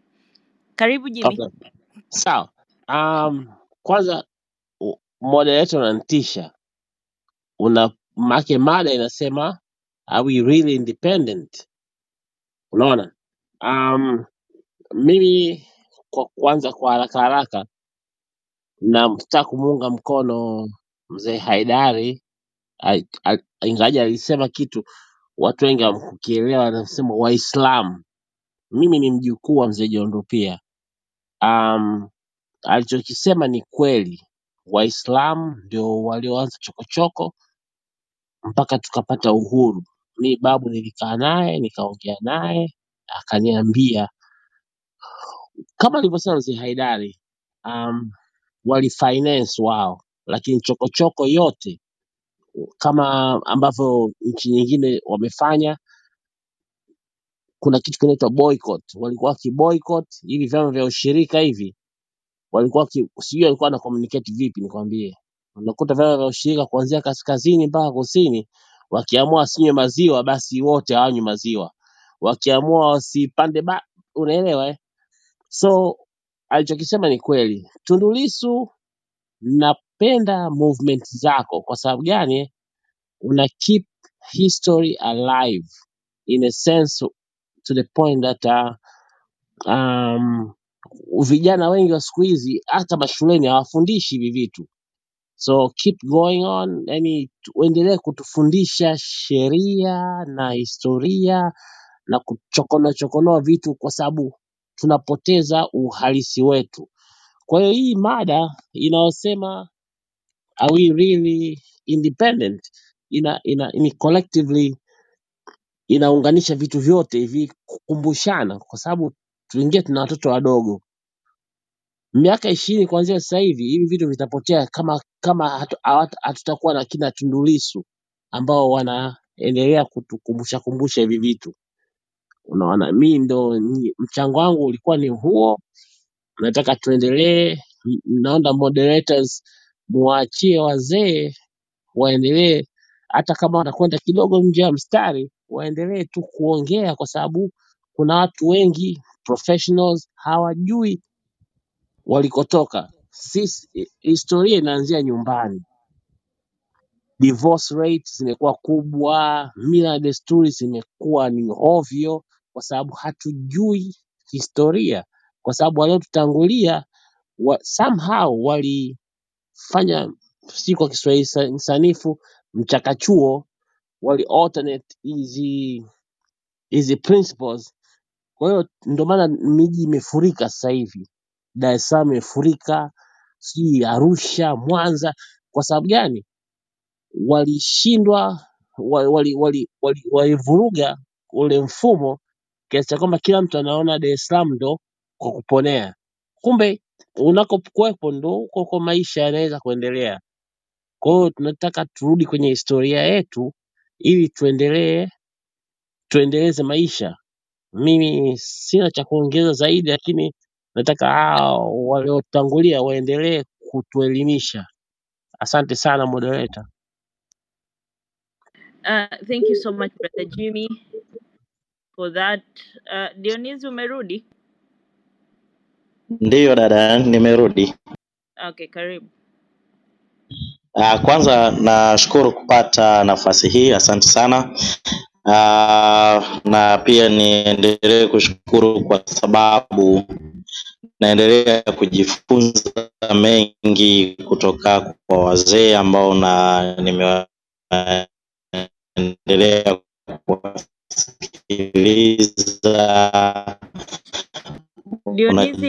yako unajaribu kuchambua hili na hili Tundu Lissu.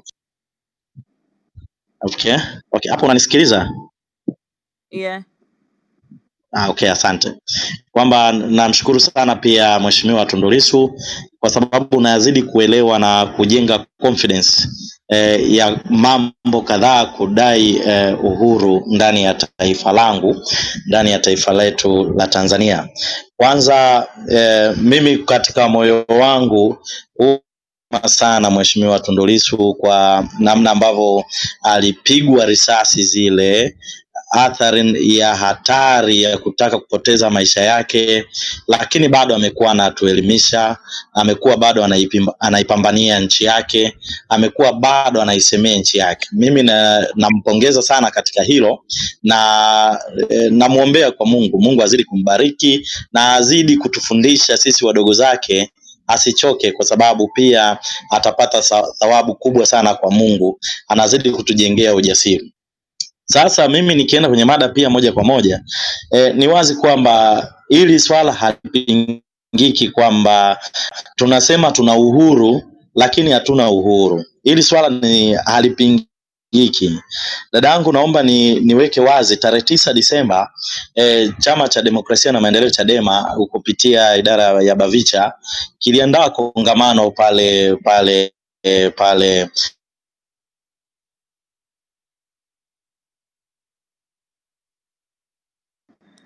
Dionizi usikiki? mara baada ya ya ya ya ya, ya kongamano kuisha, nimeenda kwenye kituo cha mwendokasi kupanda mwendokasi kinachotokea Moroko. Mimi nilikuwa nakuja walau maeneo haya ya ya Faya kuja hapa Upanga. E, nimefika kituo cha cha mwendokasi, unaona mlinzi mlinzi wa pale kwenye kituo cha mwendo kasi anakuzuia kwamba kwa sababu ya t-shirt uliovaa huwezi ku- kupata huduma ya usafiri huo ambao ni wa serikali. Lakini kitu ambacho mimi ni, nilikishukuru mimi sikujibu jambo lolote zaidi ya raia ambao walimshambulia vikali kabisa yule askari na nikaji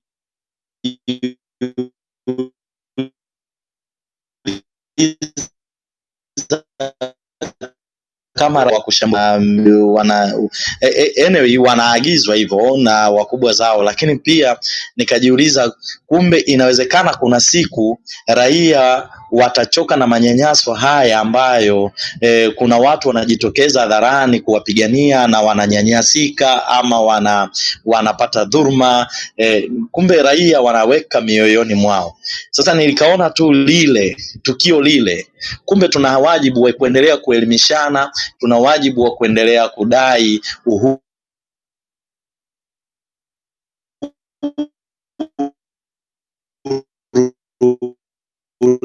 wa kweli, uhuru ambao watu wakamacho hakiko sahihi, au sisi sisi kama raia tunahitaji nini kwa taifa letu. Kwa mimi naendelea kujifunza na kuwataka watu wengine waendelee kujifunza. E, kwa mfano leo utaona ku, e, kuna mechi ya Simba na Yanga. U- Wengi wetu pengine mimi sijaenda, lakini kuna watu ambao wameenda huko na tunazidi kuhimiza hata huko tuliko, hebu tuvae katiba mpya tueneze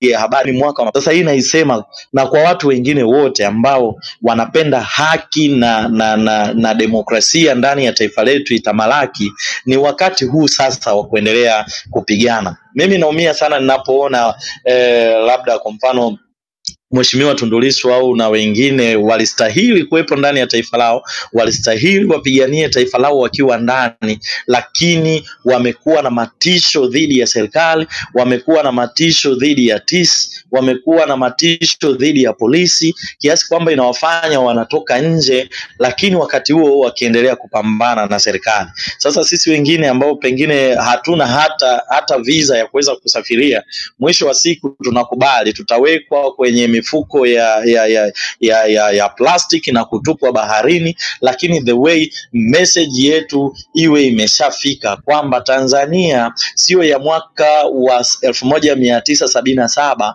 Hii ni Tanzania ya karne nyingine ya mwaka elfu mbili na kwa inahitaji kwa vyovyote katiba mpya katiba mpya. Na, na, na tunapopata katiba mpya nafikiri tunapeleka vision ya taifa letu mbali sana. E, na uhuru wetu e, dhidi ya yule ambaye atakuwa madarakani asipofanya yale ambayo yako katika vision ya taifa. Uhuru wetu uwe ni kumwambia uhuru wetu uwe ni kumwondoa madarakani na uhuru wetu uwe ni kusema kwamba taifa letu lina vision fulani ili tufikie maendeleo fulani. Leo tunaambiwa tuna maendeleo ya uchumi wa kati. Lakini ukiwauliza hata hao wao viongozi yani ukiwaona hata nyuso zao unaona kabisa zinasema uongo. Hatuna katika serikali hatuna eh, watu ambao unaona wana dhamira na nyuso kama za za mheshimiwa Tundu Lissu anaposema jambo hili analifahamu. Unaona kabisa analifahamu anaeleza in fact kwa sababu hicho kitu anakifahamu. Eh, na kitu kama anakuwa labda ana wasiwasi nacho unaona kabisa anakwambia hiki nina wasiwasi nacho em labda nikipatie ufumbuzi. Tunahitaji viongozi wa namna hii. Simpigii si, kampeni kwa mara nyingine lakini ninaona viongozi wangu ndani ya serikali hii ya sasa ndani ya serikali hii ya CCM na ndani ya huyu rais mama Samia Suluhu ni waongo ni uongo na serikali yetu ni ya waongo. Hivyo tunahitaji kwa namna yoyote ile kwa namna yoyote ile iwe iwe ni kifo iwe ni kumwaga damu iwe ni chochote kwa kweli haina namna, ni lazima itoke madarakani, lakini pia taifa letu lazima lipate katiba mpya ambayo italipeleka taifa letu miaka mingine sitini ijayo pengine. Kwa hiyo dadangu, mimi naongea haya nikiwa na uchungu na taifa langu, jinsi ambavyo naona mataifa mengine yanavyoenda. Hata tukiangalia mataifa tuliyopata nayo uhuru hivi karibu e, tukiwa tumekaribiana karibiana e, miaka hiyo ya sitini na moja miaka sitini mpaka hiyo miaka sitini na tano utaona mataifa mengine yamepiga hatua kubwa sana. Sasa sisi Tanzania tulirogwa na nini? Sisi Watanzania kweli tumekuwa wajinga kiasi hicho kwamba tunashindwa kuweza kupiga hatua za kimaendeleo. Leo mtu vijana tunamaliza vyuo, mtu anakuambia eh, kajiajirini. Sasa okay, tujiajiri sawa, hata mitaji hiyo wazazi wetu wengine hata hawana, hata hata msham- mshamba unakuta mzazi wangu ana shamba eka moja hilo hilo anategemea alime mahindi ya chakula, hilo hilo alime maharage ya chakula, hilo hilo akiuza eti akupe wewe mtaji. Hivi kweli jamani?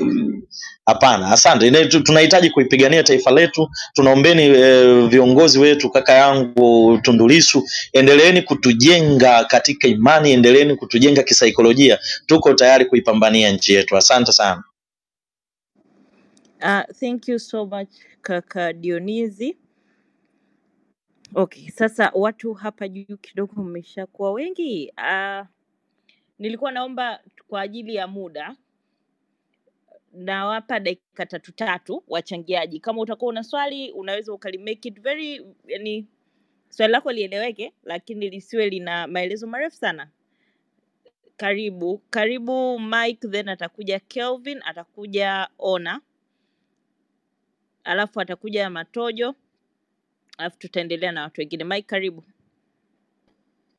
Asante dada Aika, na wasalimia wote wa Tanzania walioko hapa. Uh, kwa mada iliyoko hapa, hatuko hatuko huru, watawala wanajua hilo, sisi tunajua na Mwenyezi Mungu anajua. Sasa hiyo military drill ya, ya, ya Independence Day naomba ni katika sura nyingine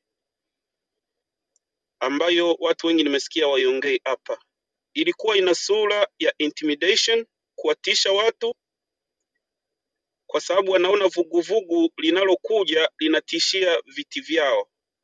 Sasa nataka kuidefine katika terms za leadership kwamba unapoona mtawala anathamini kusimamisha kifaru, kusimam, kusimamisha mtu ame, ame, amepiga marangi kwenye uso wake, anatembea na fire hydrant na bastola na gloves mikononi na vifaa vifaa vingine vya, vya, vya ajabu ajabu, anathamini hivyo vitu kuliko uhuru wa kila mtu aliyekusanyika hapa, kuliko uhuru wa kila Mtanzania, watu milioni sitini na ushehe.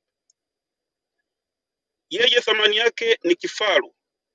Hiyo ni hatari, na hiyo ni wake up call kwa kila mmoja wetu hapa, ni wake up call kwa kila Mtanzania, mzee na mtoto anayezaliwa leo. Nataka nilidefine hilo jeshi kwa watu kama Kagame waliokusanyika pale, watu kama Kenyatta, ilikuwa ni vichekesho. Sijawahi kuona watu wanashuka kwenye helikopta, watu wa jeshi wanatumia dakika kumi, yani wana struggle wao wenyewe kushuka. Huyo mnapigana na adui gani? Yani ilikuwa ni oh my god, huyo adui anayekusubiri wewe uvae mikanda, uangalie mkanda ulipo, sijui huyu asimame akutiz. Huyo ni adui gani? Nani anapigana vita ya namna hiyo siku hizi? Mimi kama ningekuwa na uwezo wa kiuongozi, ningefaya watu wote kwenye military. Tunaongelea jeshi gani? Tunaongelea jeshi la watu kurusha risasi ishirini na nne mnajiita sijui ni sniper sijui vitu gani, mnamlenga mtu na mtu mwenyewe tunaye hapa anaongea vizuri tu, wenyewe pengine wameisha fariki. Tunaongelea jeshi gani? Jeshi la Amza, mnatuma timu nzima kupigana na mentally challenged creature, mnatumia masaa nane kupigana na huyo mtu, watu wote mmemzunguka. Hilo ndo jeshi. Bahati mbaya dunia iko kwenye kiganja. au dignitaries waliokuwa wamekusanyika pale, mnaoonyesha vifaru na vitu vya kutishatisha, wanaviona kwenye TV, amwezi mkawadanganya, wanaviona, they know who we are, na wanajua mnafanya vitu gani. Ninachokiona kwenye uhuru, ndugu zangu, dada Haika, mimi naona misululu ya viongozi, misururu ya ma VX expensive SUVs, misururu ya bodyguard inazidi kuwa mingi. Ndicho ninachokiona kwenye independence. Ungewambia hao watu wakati hizi cost, ungewambia watu badala ya kupanga magari makubwa na ku, yani rais sasa hivi ak- akija kutoka Magogoni kwenda sijui airport, sijui waziri wa mambo ya ghafla, sijui kitu gani, kila mtu amemfuata, wanaenda na hao wote hawako huru kwa sababu wanaogopa wasipoenda, labda kazi zao ziko matatani. Hiyo ni independent, independence. Ndege ya, ya rais ikipaa ikapata hitilafu hapo juu kidogo ikarudi kutua, wote wamerudi airport kwenda kumchukua. Guys, tuna spend pesa nyingi kwenye nonsense. Kwa nini msinunue ka helikopta kakambeba kakampeleka hapo Magogoni kakamfikisha mka- mkakomboa pesa? Ninaogopa hata hizo hela mkizikomboa hazitafaa Watanzania, mtaenda tu kuzisquander somewhere else. Ninaongea kwa masikitiko makubwa ni, ni, tu, kama viongozi wa taifa wamemiss nafasi ya kuwaunganisha Watanzania. Hiyo ilikuwa ni nafasi ya national healing, ilikuwa ni nafasi ya kuwapa Watanzania mwenendo mwelekeo wa taifa letu, kwamba tumefika hapa, tunaelekea wapi, tupone na mambo ya ajabu yaliyopita. Hatuko huru sisi, ndugu zangu. Naongea mambo kwa masikitiko, lakini kwa Mtanzania kijana, kijana ndiyo injini ya taifa letu. Hawezi kwenda kuchukua eka hamsini ya kalima akaenda kuuza vitu nje ya nchi na kupata pesa nzuri. Analima, mnamfunga, mnamfunga na mawazo, yani kwamba wame, watu wanafungiwa mle mshibe, ili kusudi msilete shida kwa viongozi msilete insurrections au, au kitu, kitu cho, yani mazao unayauza una, una una kwa bei ya kutupwa. Hiyo sio independence.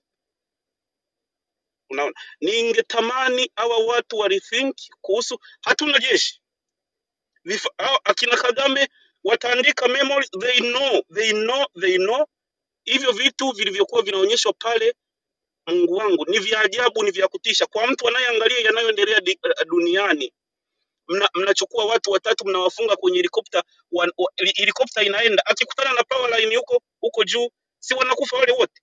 Mnapigana na adui gani namna hiyo? Hivi vitu ni vya ajabu. Dada Aika, niishie hapo, naongea kwa, kwa uchungu na sioni sioni mtu mwenye gati ya kuweza kuliponya taifa letu hadi sasa hivi. Ninasikitika sana, asante sana. Uh, asante sana Mike. Uh, and thank you. Maana uh, ume, ume, ume, tufikirie. So thanks. Uh, kabla sijamkaribisha Kelvin, Mheshimiwa Tundu Lissu, our guest for today, maana naona waliotoka wengi hawajakuuliza some questions. So kwanza naomba nianze kwa kurefresh room. Uh, hi everyone na karibuni sana kwenye room yetu.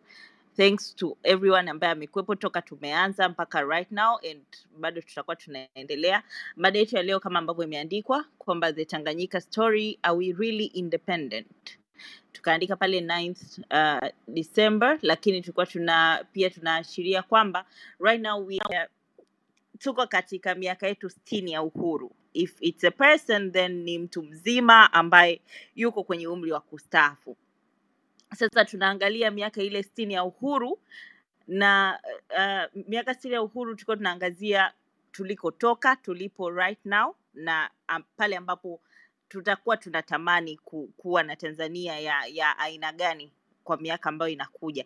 Lakini tunaangazia pia kwa sababu hatutamani tu kusemea maendeleo ambayo ya shule zimejengwa na nini na nini lakini tunaangalia maendeleo ya watu. Our people really uh, developed. Mtu mmoja mmoja tunawezaje tukasema kwamba uh, wako wapi kwa miaka hii sitini ambayo tumekuwa tunajivunia uhuru wetu. Lakini pia tunaangalia uhuru katika uhuru wa watu uh, haki mifumo ya haki za binadamu mifumo yetu ya mahakama ikoje huko kote ndo ambacho tunakiangazia leo. Kwa hiyo asanteni sana kwa wote ambao mlikuja mapema wale ambao mmeongea na wale ambao mtakuwa mnaendelea kuongea.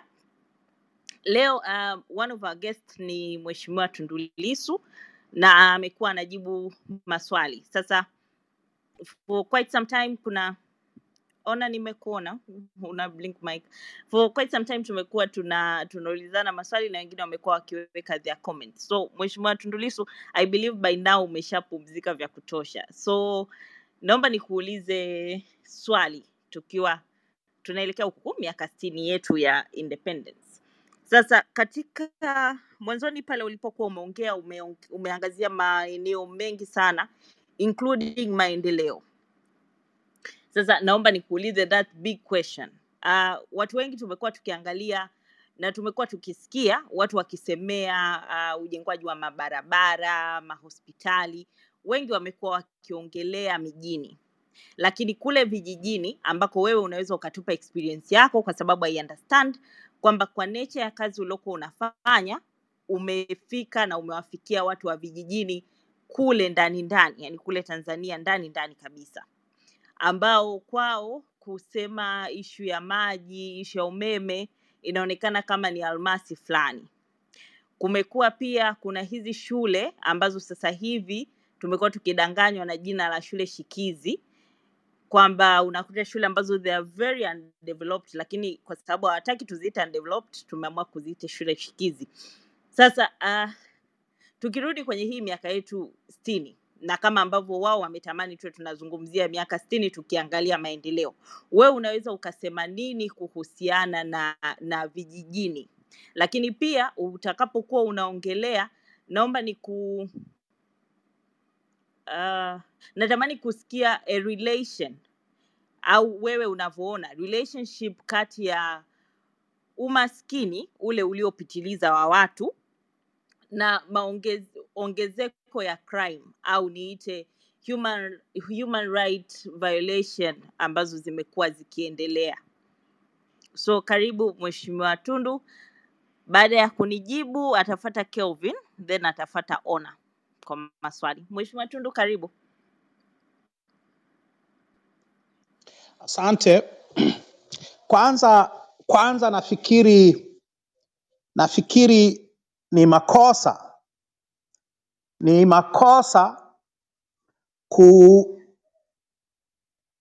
kulinganisha ya, kufanya masuala ya, ya, ya maendeleo kuwa ndio mjadala wa, wa miaka sitini ya uhuru. Huko ni, ku, ni, ku, ni kuingia kwenye hiyo false narrative ya kwao kwamba eh, kwa sababu tume, tumefanya mambo haya then tuko huru. Kama nilivyosema mwanzoni, waliopigania uhuru kina Nyerere na TANU yake hawakupigania uhuru kwa ajili ya vyuo vikuu wala kwa ajili ya mabarabara wala kwa ajili ya maji wala kwa ajili ya hivyo vitu vinavyoitwa maendeleo. Hiyo haikuwa lengo lao, na walisema hivyo. Kwa hiyo kuna nini sisi kugeuza mjadala kuwa eh, tumejenga barabara ni, ku, ni, ku, ni kuingia katika mjadala ambao in fact haukuwa wa Nyerere na, na wenzake wakati wanadai uhuru.